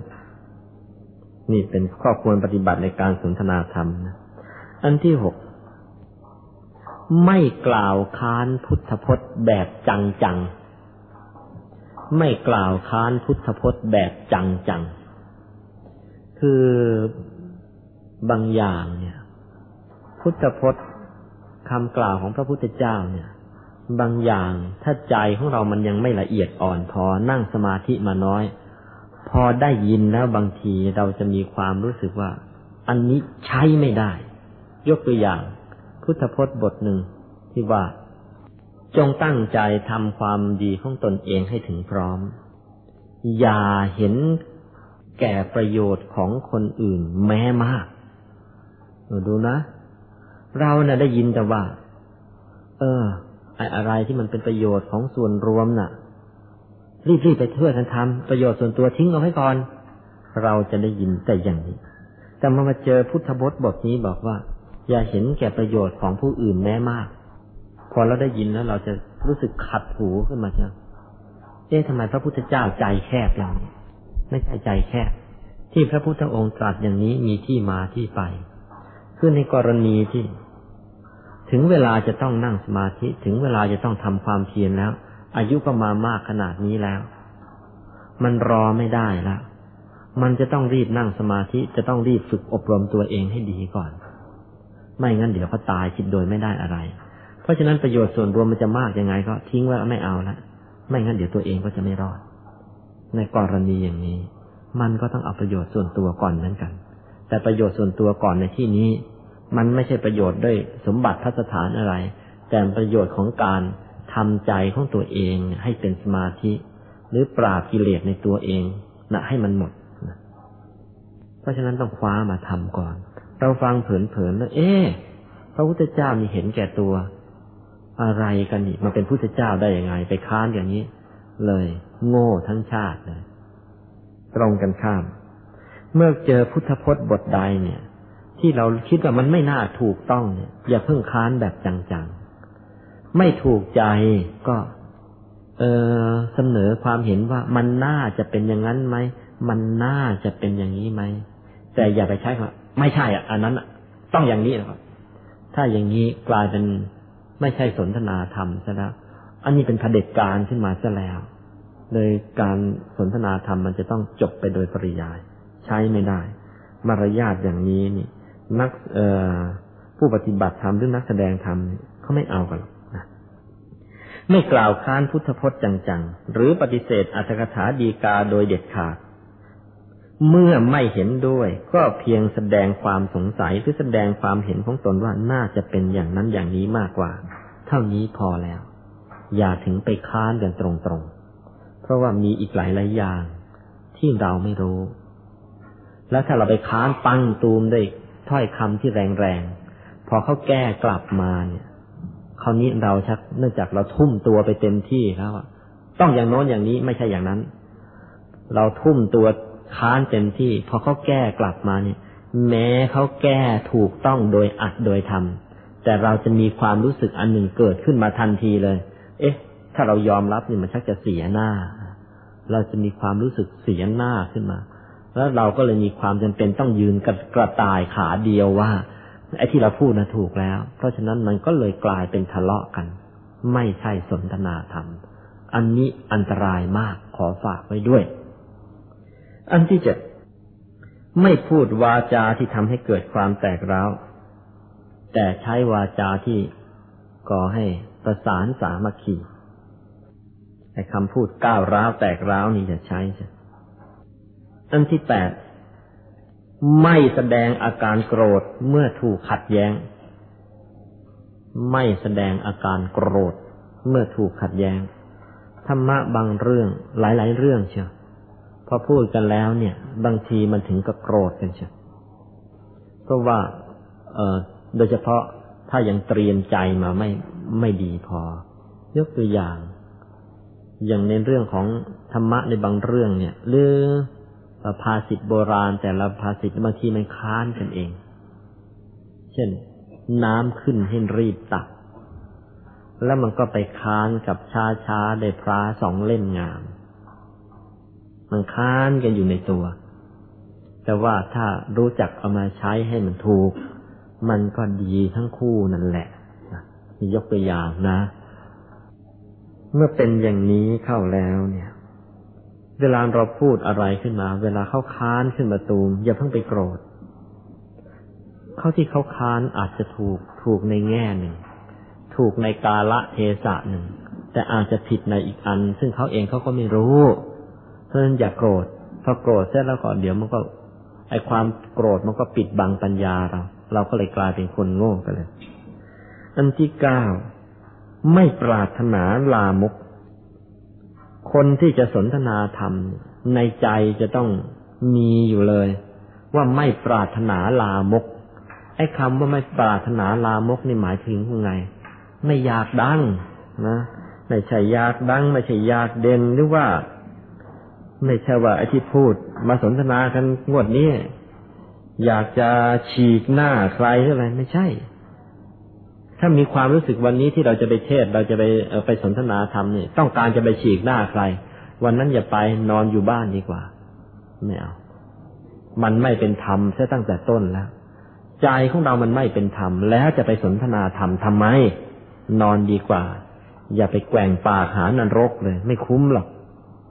อันที่สิบตั้งจิตไว้ว่าจะสนทนาธรรม เพื่อให้เกิดปัญญา นะเมื่อกี้นี้บอกว่าไม่ใช่อยากดัง ความจริงข้อที่สิบนี่จะถือว่าเป็นการขยายความข้อที่เก้าก็ได้ คือที่จะไปสนทนาธรรมที่ไหนก็ตาม สนทนาธรรมเพื่อว่าให้เกิดปัญญา จริงอยู่เรารู้เรื่องนี้ดีแล้ว ก็ดีแล้วละ่ะ เราจะเอาความรู้ที่มีนี้ของเราเนี่ย ไปให้คนอื่นรู้มั่ง แล้วจะได้เอาความรู้ของเราเนี่ยไปต่อเอาความรู้ของคนอื่นมาเป็นของเรามั่ง เรารู้ในแง่นี้ อีกหลายแง่เราอาจจะไม่รู้ คนอื่นเขาไม่รู้แง่เดียวกับเรา เขาก็จะได้เอาแง่โน้นมาให้เรามั่ง ก็เป็นการแลกเปลี่ยนความรู้กันไป จะสนทนาธรรมแล้วก็ตั้งใจว่าเพื่อที่จะทำให้ปัญญาของเราเนี่ยมันเพิ่มขึ้น ปัญญานารานังรัตนัง จะให้ปัญญามันเป็นแก้วสารพัดนึกประจำตัวของเราให้ได้ เอาความรู้ของเราที่มีอยู่ ไปต่อเอาความรู้ของคนอื่นเข้ามาในตัว ไม่ใช่เอาความรู้ที่มีอยู่ ไปเกทับชาวบ้านให้เขาเหม็นขี้หน้า อันนี้กลายเป็นอยากเด่นอยากดัง ใช้ไม่ได้ มันไม่เป็นธรรมอันที่สิบเอ็ด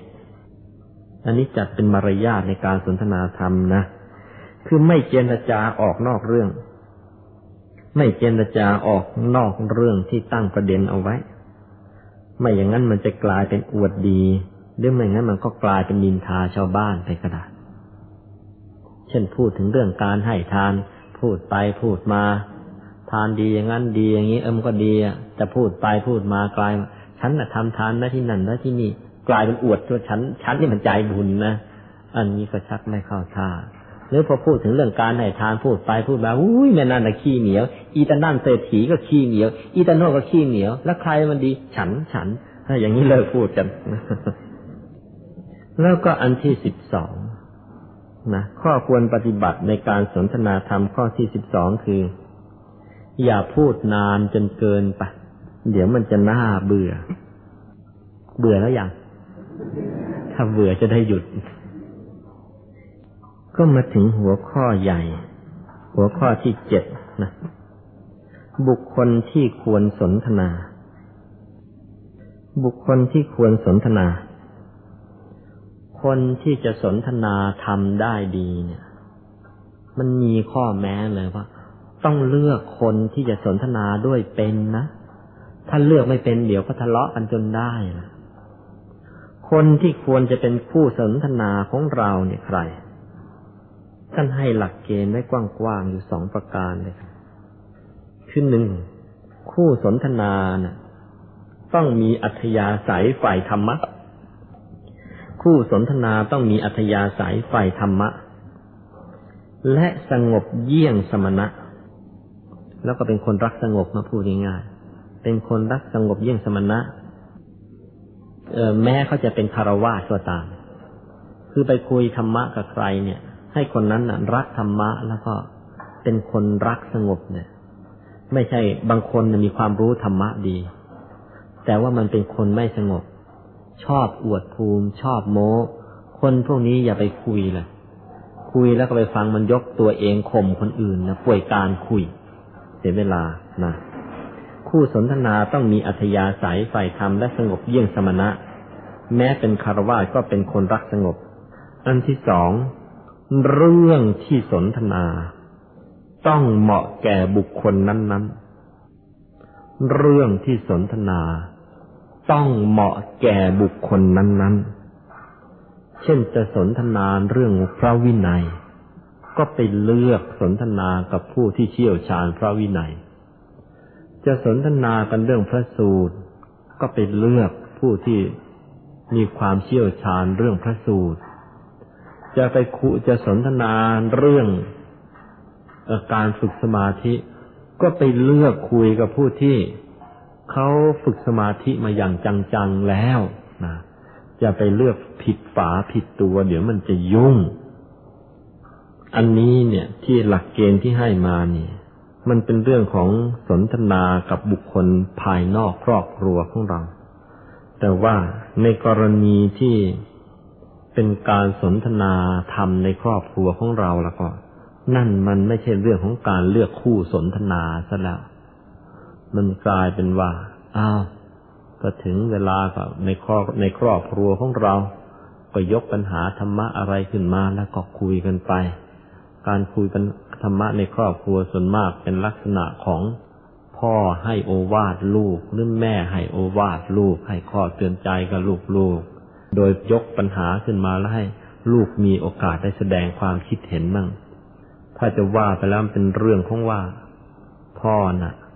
พูดให้ลูกฟังสักแปดสิบเปอร์เซ็นให้ลูกมีโอกาสได้แสดงความคิดเห็นมั่งยี่สิบเปอร์เซ็นต์เอาไปขนาดนั้นละพอ ถ้าให้มันแสดงความคิดเห็นมาก เดี๋ยวถ้าลูกมันจะสอนพ่ออันแล้วมันจะเละนะก็มาถึงข้อที่แปดเวลาที่ควรสนทนาธรรมสำหรับเวลาที่ควรแก่การสนทนาธรรมเนี่ย ไม่สามารถจะให้ เป็นกฎตายตัวลงไปได้ ได้แต่ว่าอย่างนี้สำหรับในบุคคลอื่นที่ไม่ใช่อยู่ในครอบครัวของเรานะ่ะ ก็เลือกเอาตาเลือกกำหนดเวลาเอาตามสมควร แต่ว่าถ้าเป็นบุคคลในครอบครัวของเราแล้วก็ มีเรื่องใหญ่สักหน่อย ที่จะต้องทำความเข้าใจกันวันนี้ โดยเฉพาะอย่างยิ่ง ผู้ที่เป็นหัวหน้าครอบครัว เป็นคุณพ่อคุณแม่แล้วแต่งงานแต่งการแล้ว ถึงยังไม่เป็นคุณพ่อคุณแม่ ก็ต้องเตรียมละมีข้อเสนอจากอาตมาอย่างนี้ เป็นข้อเสนอที่ได้จากประสบการณ์มา อย่างที่เล่าให้ฟังเมื่อตอนต้นว่าเมื่อก่อนนี้ เคยเห็นเคยประสบกับตัวเองมา นั่นแหละ พออย่างวันเสาร์วันอาทิตย์อย่างเนี้ยเด็กๆไม่ได้ไปโรงเรียนอา้าคุณย่าคุณยายคุณปู่คุณตาแกก็หลาวตอกสารกระบุงสารตะกร้าของแก เอาเรียกเด็ก ๆ มาช่วยทำไอ้โน่นทำไอ้นี่อยู่รอบๆแกแล้ว แล้วแกก็เล่านิทาน แล้วแกก็ตั้งหัวข้อโน่นหัวข้อนี่มาให้ลูกหลานว่ากันไปถกกันไปเถียงกันไป อันนั้นเป็นการสนทนาธรรมแบบปู่สอนหลาน ปู่เอ่อทวดสอนเหลน ทีนี้ไอ้อย่างนั้นเราเรียกมาไม่ไม่สามารถจะเรียกกลับมาได้ล้วแต่ว่าสิ่งที่น่าจะเรียกกลับมาได้ตอนนี้คือ การสนทนาธรรมในระหว่างครอบครัวเนี่ย คือตั้งแต่บุญญาตายายของเราแล้วนะท่านตั้งข้อสังเกตมาแม้ท่านไม่ได้เรียนจิตวิทยาแต่ว่า เออท่านก็คุ้นกับพุทธศาสนามาดี ท่านรู้จักว่าสิ่งใดควรไม่ควร คือบุคคลพอเรามีลูกแล้วเนี่ย คนส่วนมากสมัยนี้ พอมีลูก ก็เริ่มห่วงว่า เออ ลูกมันจะโตขึ้นมาทุกวัน ทุกวันจะต้องเก็บเงินสะสมเอาไว้ เพื่อว่าเป็นค่าศึกษาของลูกจะได้ส่งให้มันเรียนไป มันสูงสูงขึ้นไปละจบมัธยมก็จะเอาเตรียมอุดมจะให้มันได้ ปริญญาอันโน้นอันนี้ ปริญญาเมืองไทยได้ แล้วก็อยากให้ปริญญาต่างประเทศก็ว่ากันไป พ่อแม่เดี๋ยวนี้มองมาที่จุดนี้ เลยบางทีก็เลยมุ่งที่จะหาเงินหาทองสะสมไว้ให้ลูกมาก ๆ เลยเกิดจุดบอดขึ้นมา คือเช้าก็รีบไปทำงาน เย็นก็บางทีก็ทำงานล่วงเวลามีโอเวอร์ทงโอเวอร์ไทม์ก็เลยกลับบ้านดึกดึกดื่นดื่นเลยกลายเป็นว่าบางทีในอาทิตย์หนึ่งเนี่ย พ่อแม่ลูกบางทีไม่เคยมีโอกาสได้เจอหน้าพร้อม ๆกันสักที ซึ่งนี่เป็นจุดบอด จุดบอดยังไง คือตามธรรมดาเด็กๆลูกๆเนี่ยนะ เอาตั้งแต่ห้าขวบเจ็ดขวบขึ้นไปนี่แหละ ไม่ใช่ว่าแกไม่มีความคิดนะแกก็มี อะไรผิดอะไรถูกอะไรควรไม่ควร แกก็พอรู้มั่ง ไม่ใช่แกไม่รู้เอาซะเลย เช่นยกตัวอย่าง เอาเธอแม้แค่จะห้าขวบเจ็ดขวบนี่แหละ เด็กเขาก็รู้นะว่าการสูบบุหรี่ไม่ดี การลักสตังแม่นี่ไม่ดี รู้ แต่ว่าถ้า แกได้แอบไปสู่บุรีสักสามครั้ง โดยผู้ใหญ่จับไม่ได้ ทีนี้ละเกิดเรื่องละไอ้ครั้งแรกแกไปสูบมาแกรู้ด้วยตัวของแกเองเลยว่ามันผิด แล้วแกจะมีพินรุษครั้งที่สองถ้าผู้ใหญ่จับไม่ได้ พิรุษก็มีแต่ชักน้อยลง ครั้งที่สามถ้าผู้ใหญ่จับไม่ได้อีก พิรุษแทบจะหาไม่เจอ ราะมันชักจะเคยชินพอครั้งที่สี่ทำผิดแล้วจับครั้งที่สี่ปล่อยให้แกทำผิดถึงครั้งที่สี่คราวนี้ไม่มีพิรุษมันเป็นเรื่องปกติธรรมดาของแกซะแล้วหาไม่เจอแล้วทีนี้ ไปขโมยของเพื่อนมา ถึงสามครั้งโดยจับไม่ได้ ครั้งที่สี่สบายแล้วอย่าไปหาร่องรอยเลยได้โกหกมาสองหนสามหนแล้ว พ่อแม่จับไม่ได้ถ้าครั้งที่สี่ ท่านนี้เราไม่ต้องมาจับละโกหกเป็นไฟได้ละไปแอบสูฟินแอบสูเพโรอีนไปแอบสูเป็นชามาไอ้สามครั้งแรกนี่มีพิรุษครั้งที่สี่ไม่มีมันหมด มันเคยชินเพราะมันมาเคยชินถึงจุดนี้แล้วแม้วันหลังไปจับได้เข้า ก็แก้ไม่ตก เพราะมันเป็นนิสัยซะแล้ว แก้ไม่ตก พ่อแม่หลาย ๆ คน ได้เสียลูกไปก็เพราะว่าไม่ได้ควบคุมใกล้ชิด เป็นรู้ว่าลูกมีความผิดทำความชั่ว เอาเมื่อหลังจากที่ลูกนะได้ประพฤติอย่างนั้นไปเป็นเดือนแล้วเป็นปีแล้ว แก้ไม่ตก โบราณแก้อย่างไร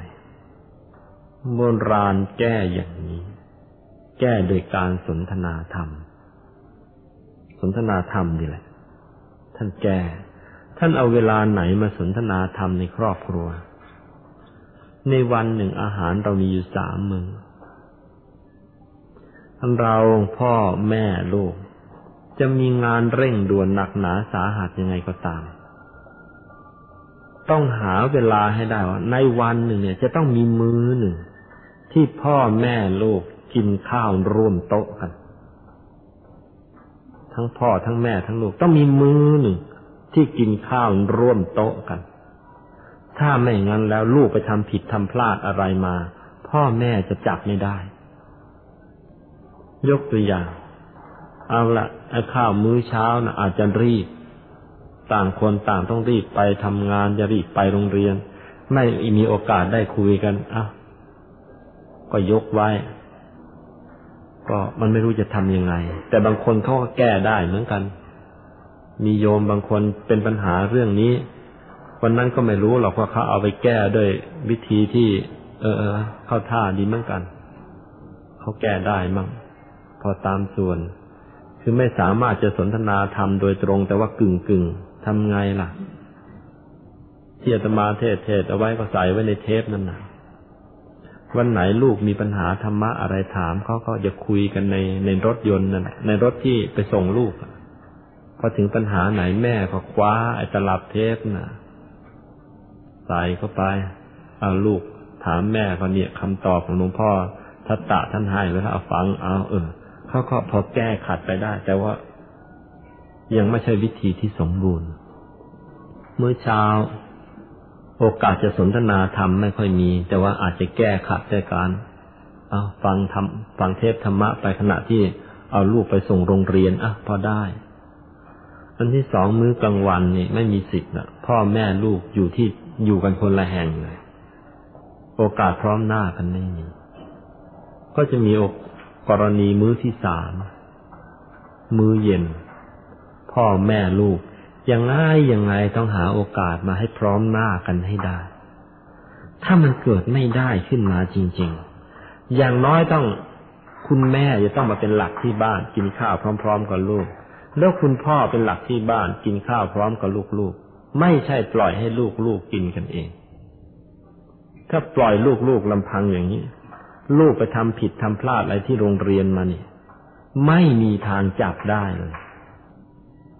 แต่ว่าถ้ามีผู้ใหญ่มีคุณพ่อหรือคุณแม่มันนั่งควบคุมอยู่นี่ มีพิรุธอะไรเดี๋ยวก็จับได้ มันจะจับได้กันที่โต๊ะอาหารนะจับได้กันตรงนั้นเราก็แก้ไขกันไปอบรมกันไป อบรมมื้ออาหารดียังไง มันหนีไม่ได้หนีแล้วมันอด มันจะยังยอมทน ยิ่งมีลูกหลายคน ลูกสี่คนห้าคนเขามีเรื่องอะไรก็ไปแก้ทีละคนเราก็ตายอะพอถึงมื้ออาหารก็มาว่ากันนะมาประชุมพร้อมก็พูดทีเดียวให้มันจบไปเลย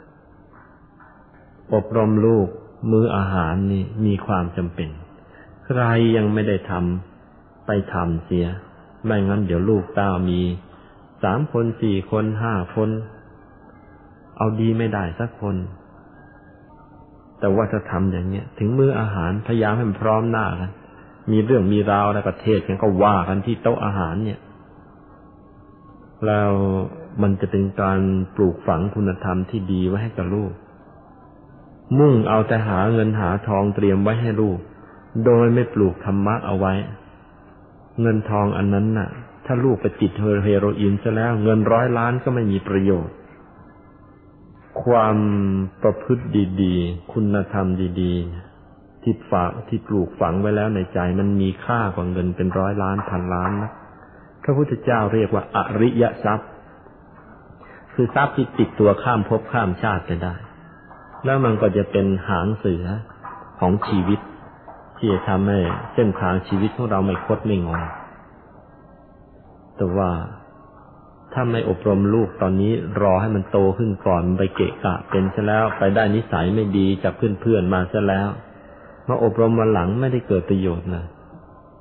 เงินร้อยล้านพันล้านก็สูญเปล่า ไม่เกิดประโยชน์หรอกนะอันนี้ก็ขอฝากเอาไว้กับพ่อแม่ผู้ปกครองทุกๆคน แล้วก็ สำหรับท่านที่แต่งงานแล้วยังไม่มีลูก หรือว่ากำลังคิดจะแต่งงานนะครับ อันนี้ก็ขอฝากไว้เลย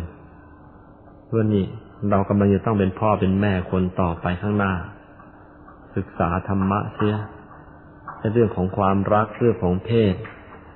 ไม่ช้ามันก็จืดมันก็จาง แต่ว่าคุณธรรมนี่แหละ ที่มันจะผูกใจกันไปจนตายผูกกันข้ามภพข้ามชาติ ศึกษากันเสีย สนทนาทำกันให้มันรู้จากนิสัยใจคอกันจริง ๆ ถ้ามันไปกันได้ก็จะได้ไปในการถ้าไปกันไม่ได้ก็เอ้าแยกทางกันตั้งแต่ต้นมือตั้งแต่มันยังไม่มีลูก ไม่มีเต้ายังไม่ได้แต่งงาน มันจะได้ไม่ไปเพาะปัญหาข้างหน้านะอันนี้ก็ขอฝากเอาไว้แล้วก็หัวข้อที่เก้าการนำเรื่องที่ได้สนทนาไปปฏิบัติ การนำเรื่องที่ได้สนทนาไปปฏิบัติ คือข้อนี้ก็ไม่มีอะไรมากละที่ยกมาเป็นหัวข้อต่างหากนี่ ก็ต้องการจะเน้นเอาไว้ว่า นี่ฟังทำแล้วก็ดี สนทนากันแล้วก็ดีจนกระทั่งมันเกิดปัญญาขึ้นมา ได้ความรู้มาแล้วเนี่ย แล้วไม่เอามาปฏิบัติเนี่ย ก็ไม่รู้จะได้ความรู้เอาไปทำอะไรกันไอ้ความรู้ทางด้านวิชาการน่ะ ได้เรียนมาเรียนเอามาแล้ว บางทีโอกาสจะปฏิบัติมันไม่ค่อยจะมี เพราะว่าเครื่องไม้เครื่องมือมันไม่ครบไม่พร้อม แต่ในเรื่องของธรรมะ เวลาปฏิบัตินี่มันไม่ต้องมีอุปกรณ์อะไรทั้งสิ้น ตัวของเรามันเป็นอุปกรณ์อยู่ในตัวเองอยู่แล้ว เพราะฉะนั้นรู้แล้วก็เอาตัวของเราที่รู้แล้วเนี่ยมาปฏิบัติให้ดีทำให้ได้ตามนั้น แล้วมันจึงจะสมกับที่อุตส่าห์ไป สนทนาธรรมกัน ก็มาเจอมาถึงหัวข้อสุดท้าย หัวข้อที่สิบมงคลที่เกิดจากการสนทนาธรรมหนึ่งทำให้จิตเป็นกุศลทำให้จิตเป็นกุศล อย่างน้อยที่สุดก็มาได้คิดถึงไอ้เรื่องดีๆ อันที่สองทำให้เกิดไหวพริบปฏิพานขึ้น ทำให้เกิดไหวพริบปฏิพานดีขึ้น อันที่สาม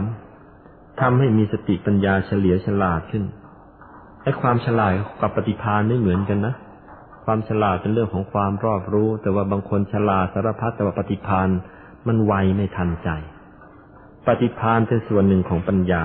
แต่ว่ามันก็ไม่มันก็เออเป็นส่วนพิเศษของปัญญานะ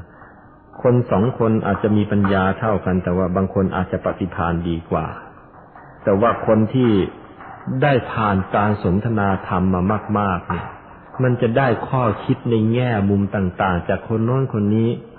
แล้วมันจะเป็นบ่อเกิดของปฏิพานประสบการณ์มันมาก ปฏิพานมันจะดี อันที่สี่ทำให้ได้ยินได้ฟังธรรมะ ที่ตนยังไม่ได้ฟัง อันที่ห้าธรรมะที่ฟังแล้วยังเข้าใจไม่ชัด ย่อมเข้าใจชัดขึ้น อันที่หกบรรเทาความสงสัยจะได้ อันที่เจ็ดทำความเห็นผิดให้ถูกได้ อันที่แปด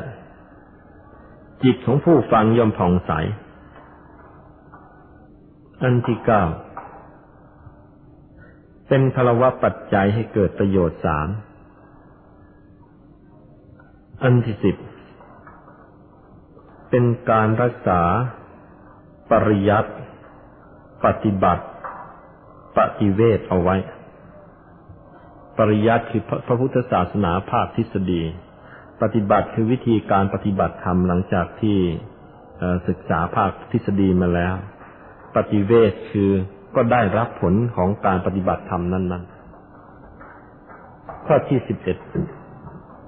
เป็นการให้ธรรมะเป็นฐาน เป็นการให้ธรรมะเป็นฐาน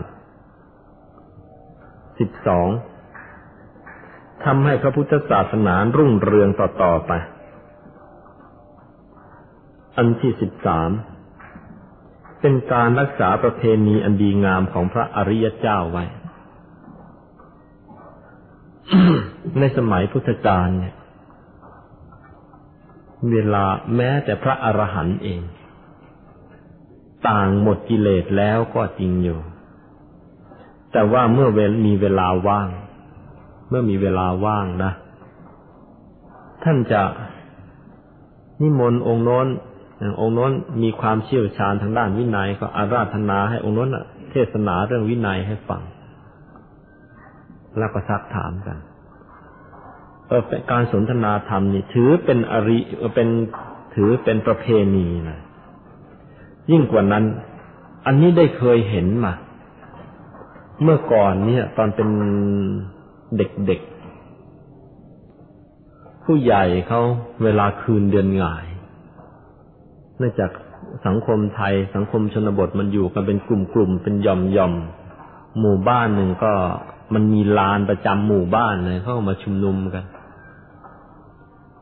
หมู่บ้านไหนเนี่ย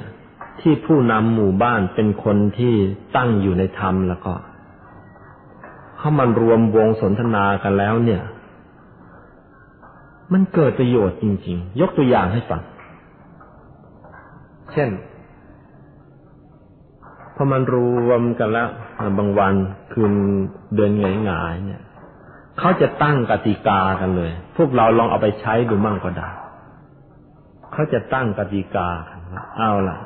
ไอเราแต่ละคนเนี่ยนะก็เข้าวัดก็เคยบวชกันมาผ่านชีวิตกันมาคนละเยอะๆไอ้ความดีเราก็ทำกันมาคนละไม่น้อย ไอ้ความชั่วก็คงมีกันอีกไม่น้อยเหมือนกัน แต่ว่าไอ้ความชั่วก็เป็นสิ่งที่เรารู้แล้วว่าเราจะต้องพยายามละให้ได้ ส่วนความดีนะ่ะ ก็เป็นสิ่งที่จะต้องพยายามทำให้ได้เยอะๆอ้าว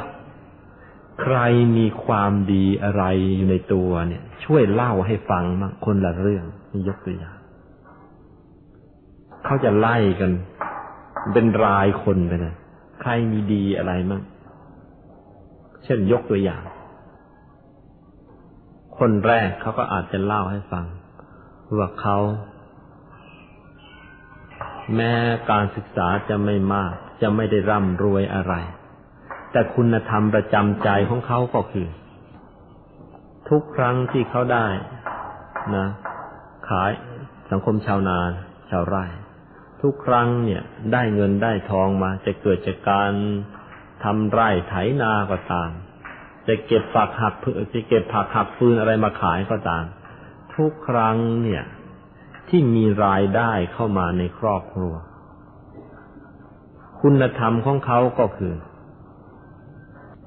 จะเอาเงินทองก้อนแรกนะส่วนหนึ่ง เอาไปให้แม่ใช้ก่อน นึกถึงพ่อถึงแม่ก่อน เอาไปให้ท่านใช้ ให้ท่านไม่ขาดมือ เหลือนอกนั้นเขาจึงจะเอามาใช้ อะนี่เป็นคุณธรรมของเขา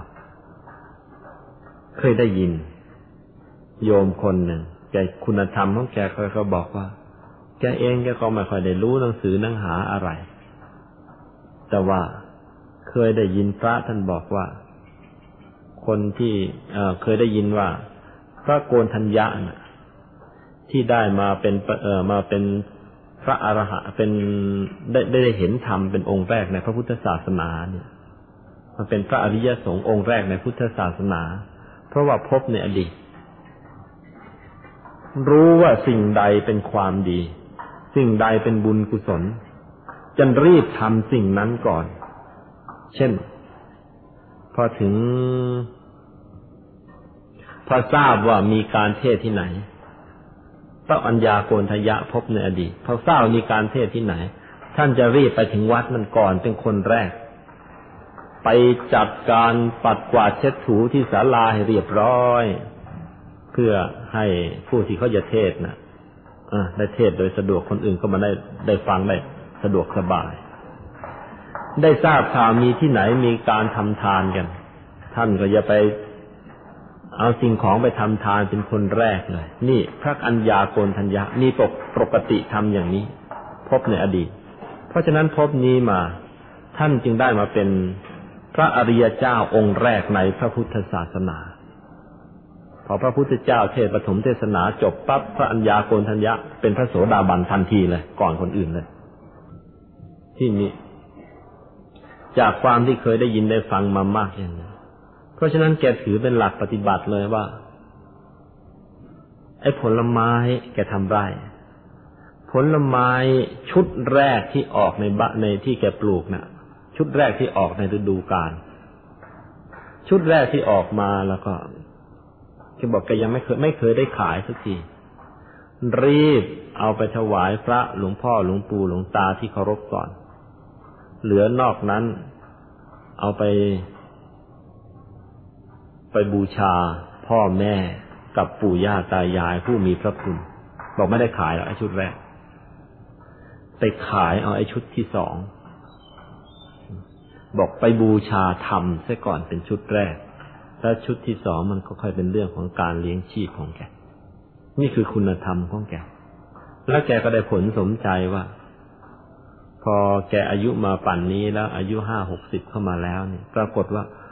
ลูกๆแกก็เหมือนกันทำกับแกอย่างนั้นแหละมันแยกครัว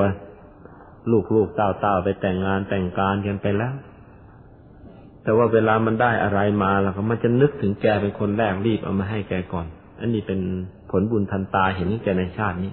เขาทำเหมือนอย่างที่แกทำกับพ่อของแก พูดง่ายๆ อาจจะลูกๆของแกเห็นแกทำไว้กับปู่ เพราะฉะนั้นมันก็เลยมาทำกับแกซึ่งเป็นพ่อ เออ นี่คือคุณธรรมของเขา ความดีของเขา เขาจะยกแต่ละข้อละข้อขึ้นมาคุยกัน แล้วไม่ซ้ำเป็นเด็กแม้เราไม่รู้อะไรมาก ฟังแล้วมันไม่ซึ้ง แต่ว่ามันก็มันก็ฝังใจ เขาไม่มีทีวีจะดูเหมือนเราในยุคนี้ แต่ว่านี่เป็นทีวีเคลื่อนที่ เป็นทีวีที่สามารถสร้างขึ้นในบ้านในบ้านได้ เอามารวมกันเข้าแล้วก็มีข้อดีๆเนี่ยที่จะมาแจกจ่ายกัน แต่ในทางตรงกันข้ามนะ ถ้าหมู่บ้านไหน หัวหน้าหมู่บ้านหรือสมาชิกในหมู่บ้าน เป็นคนขี้เหล้าเมายา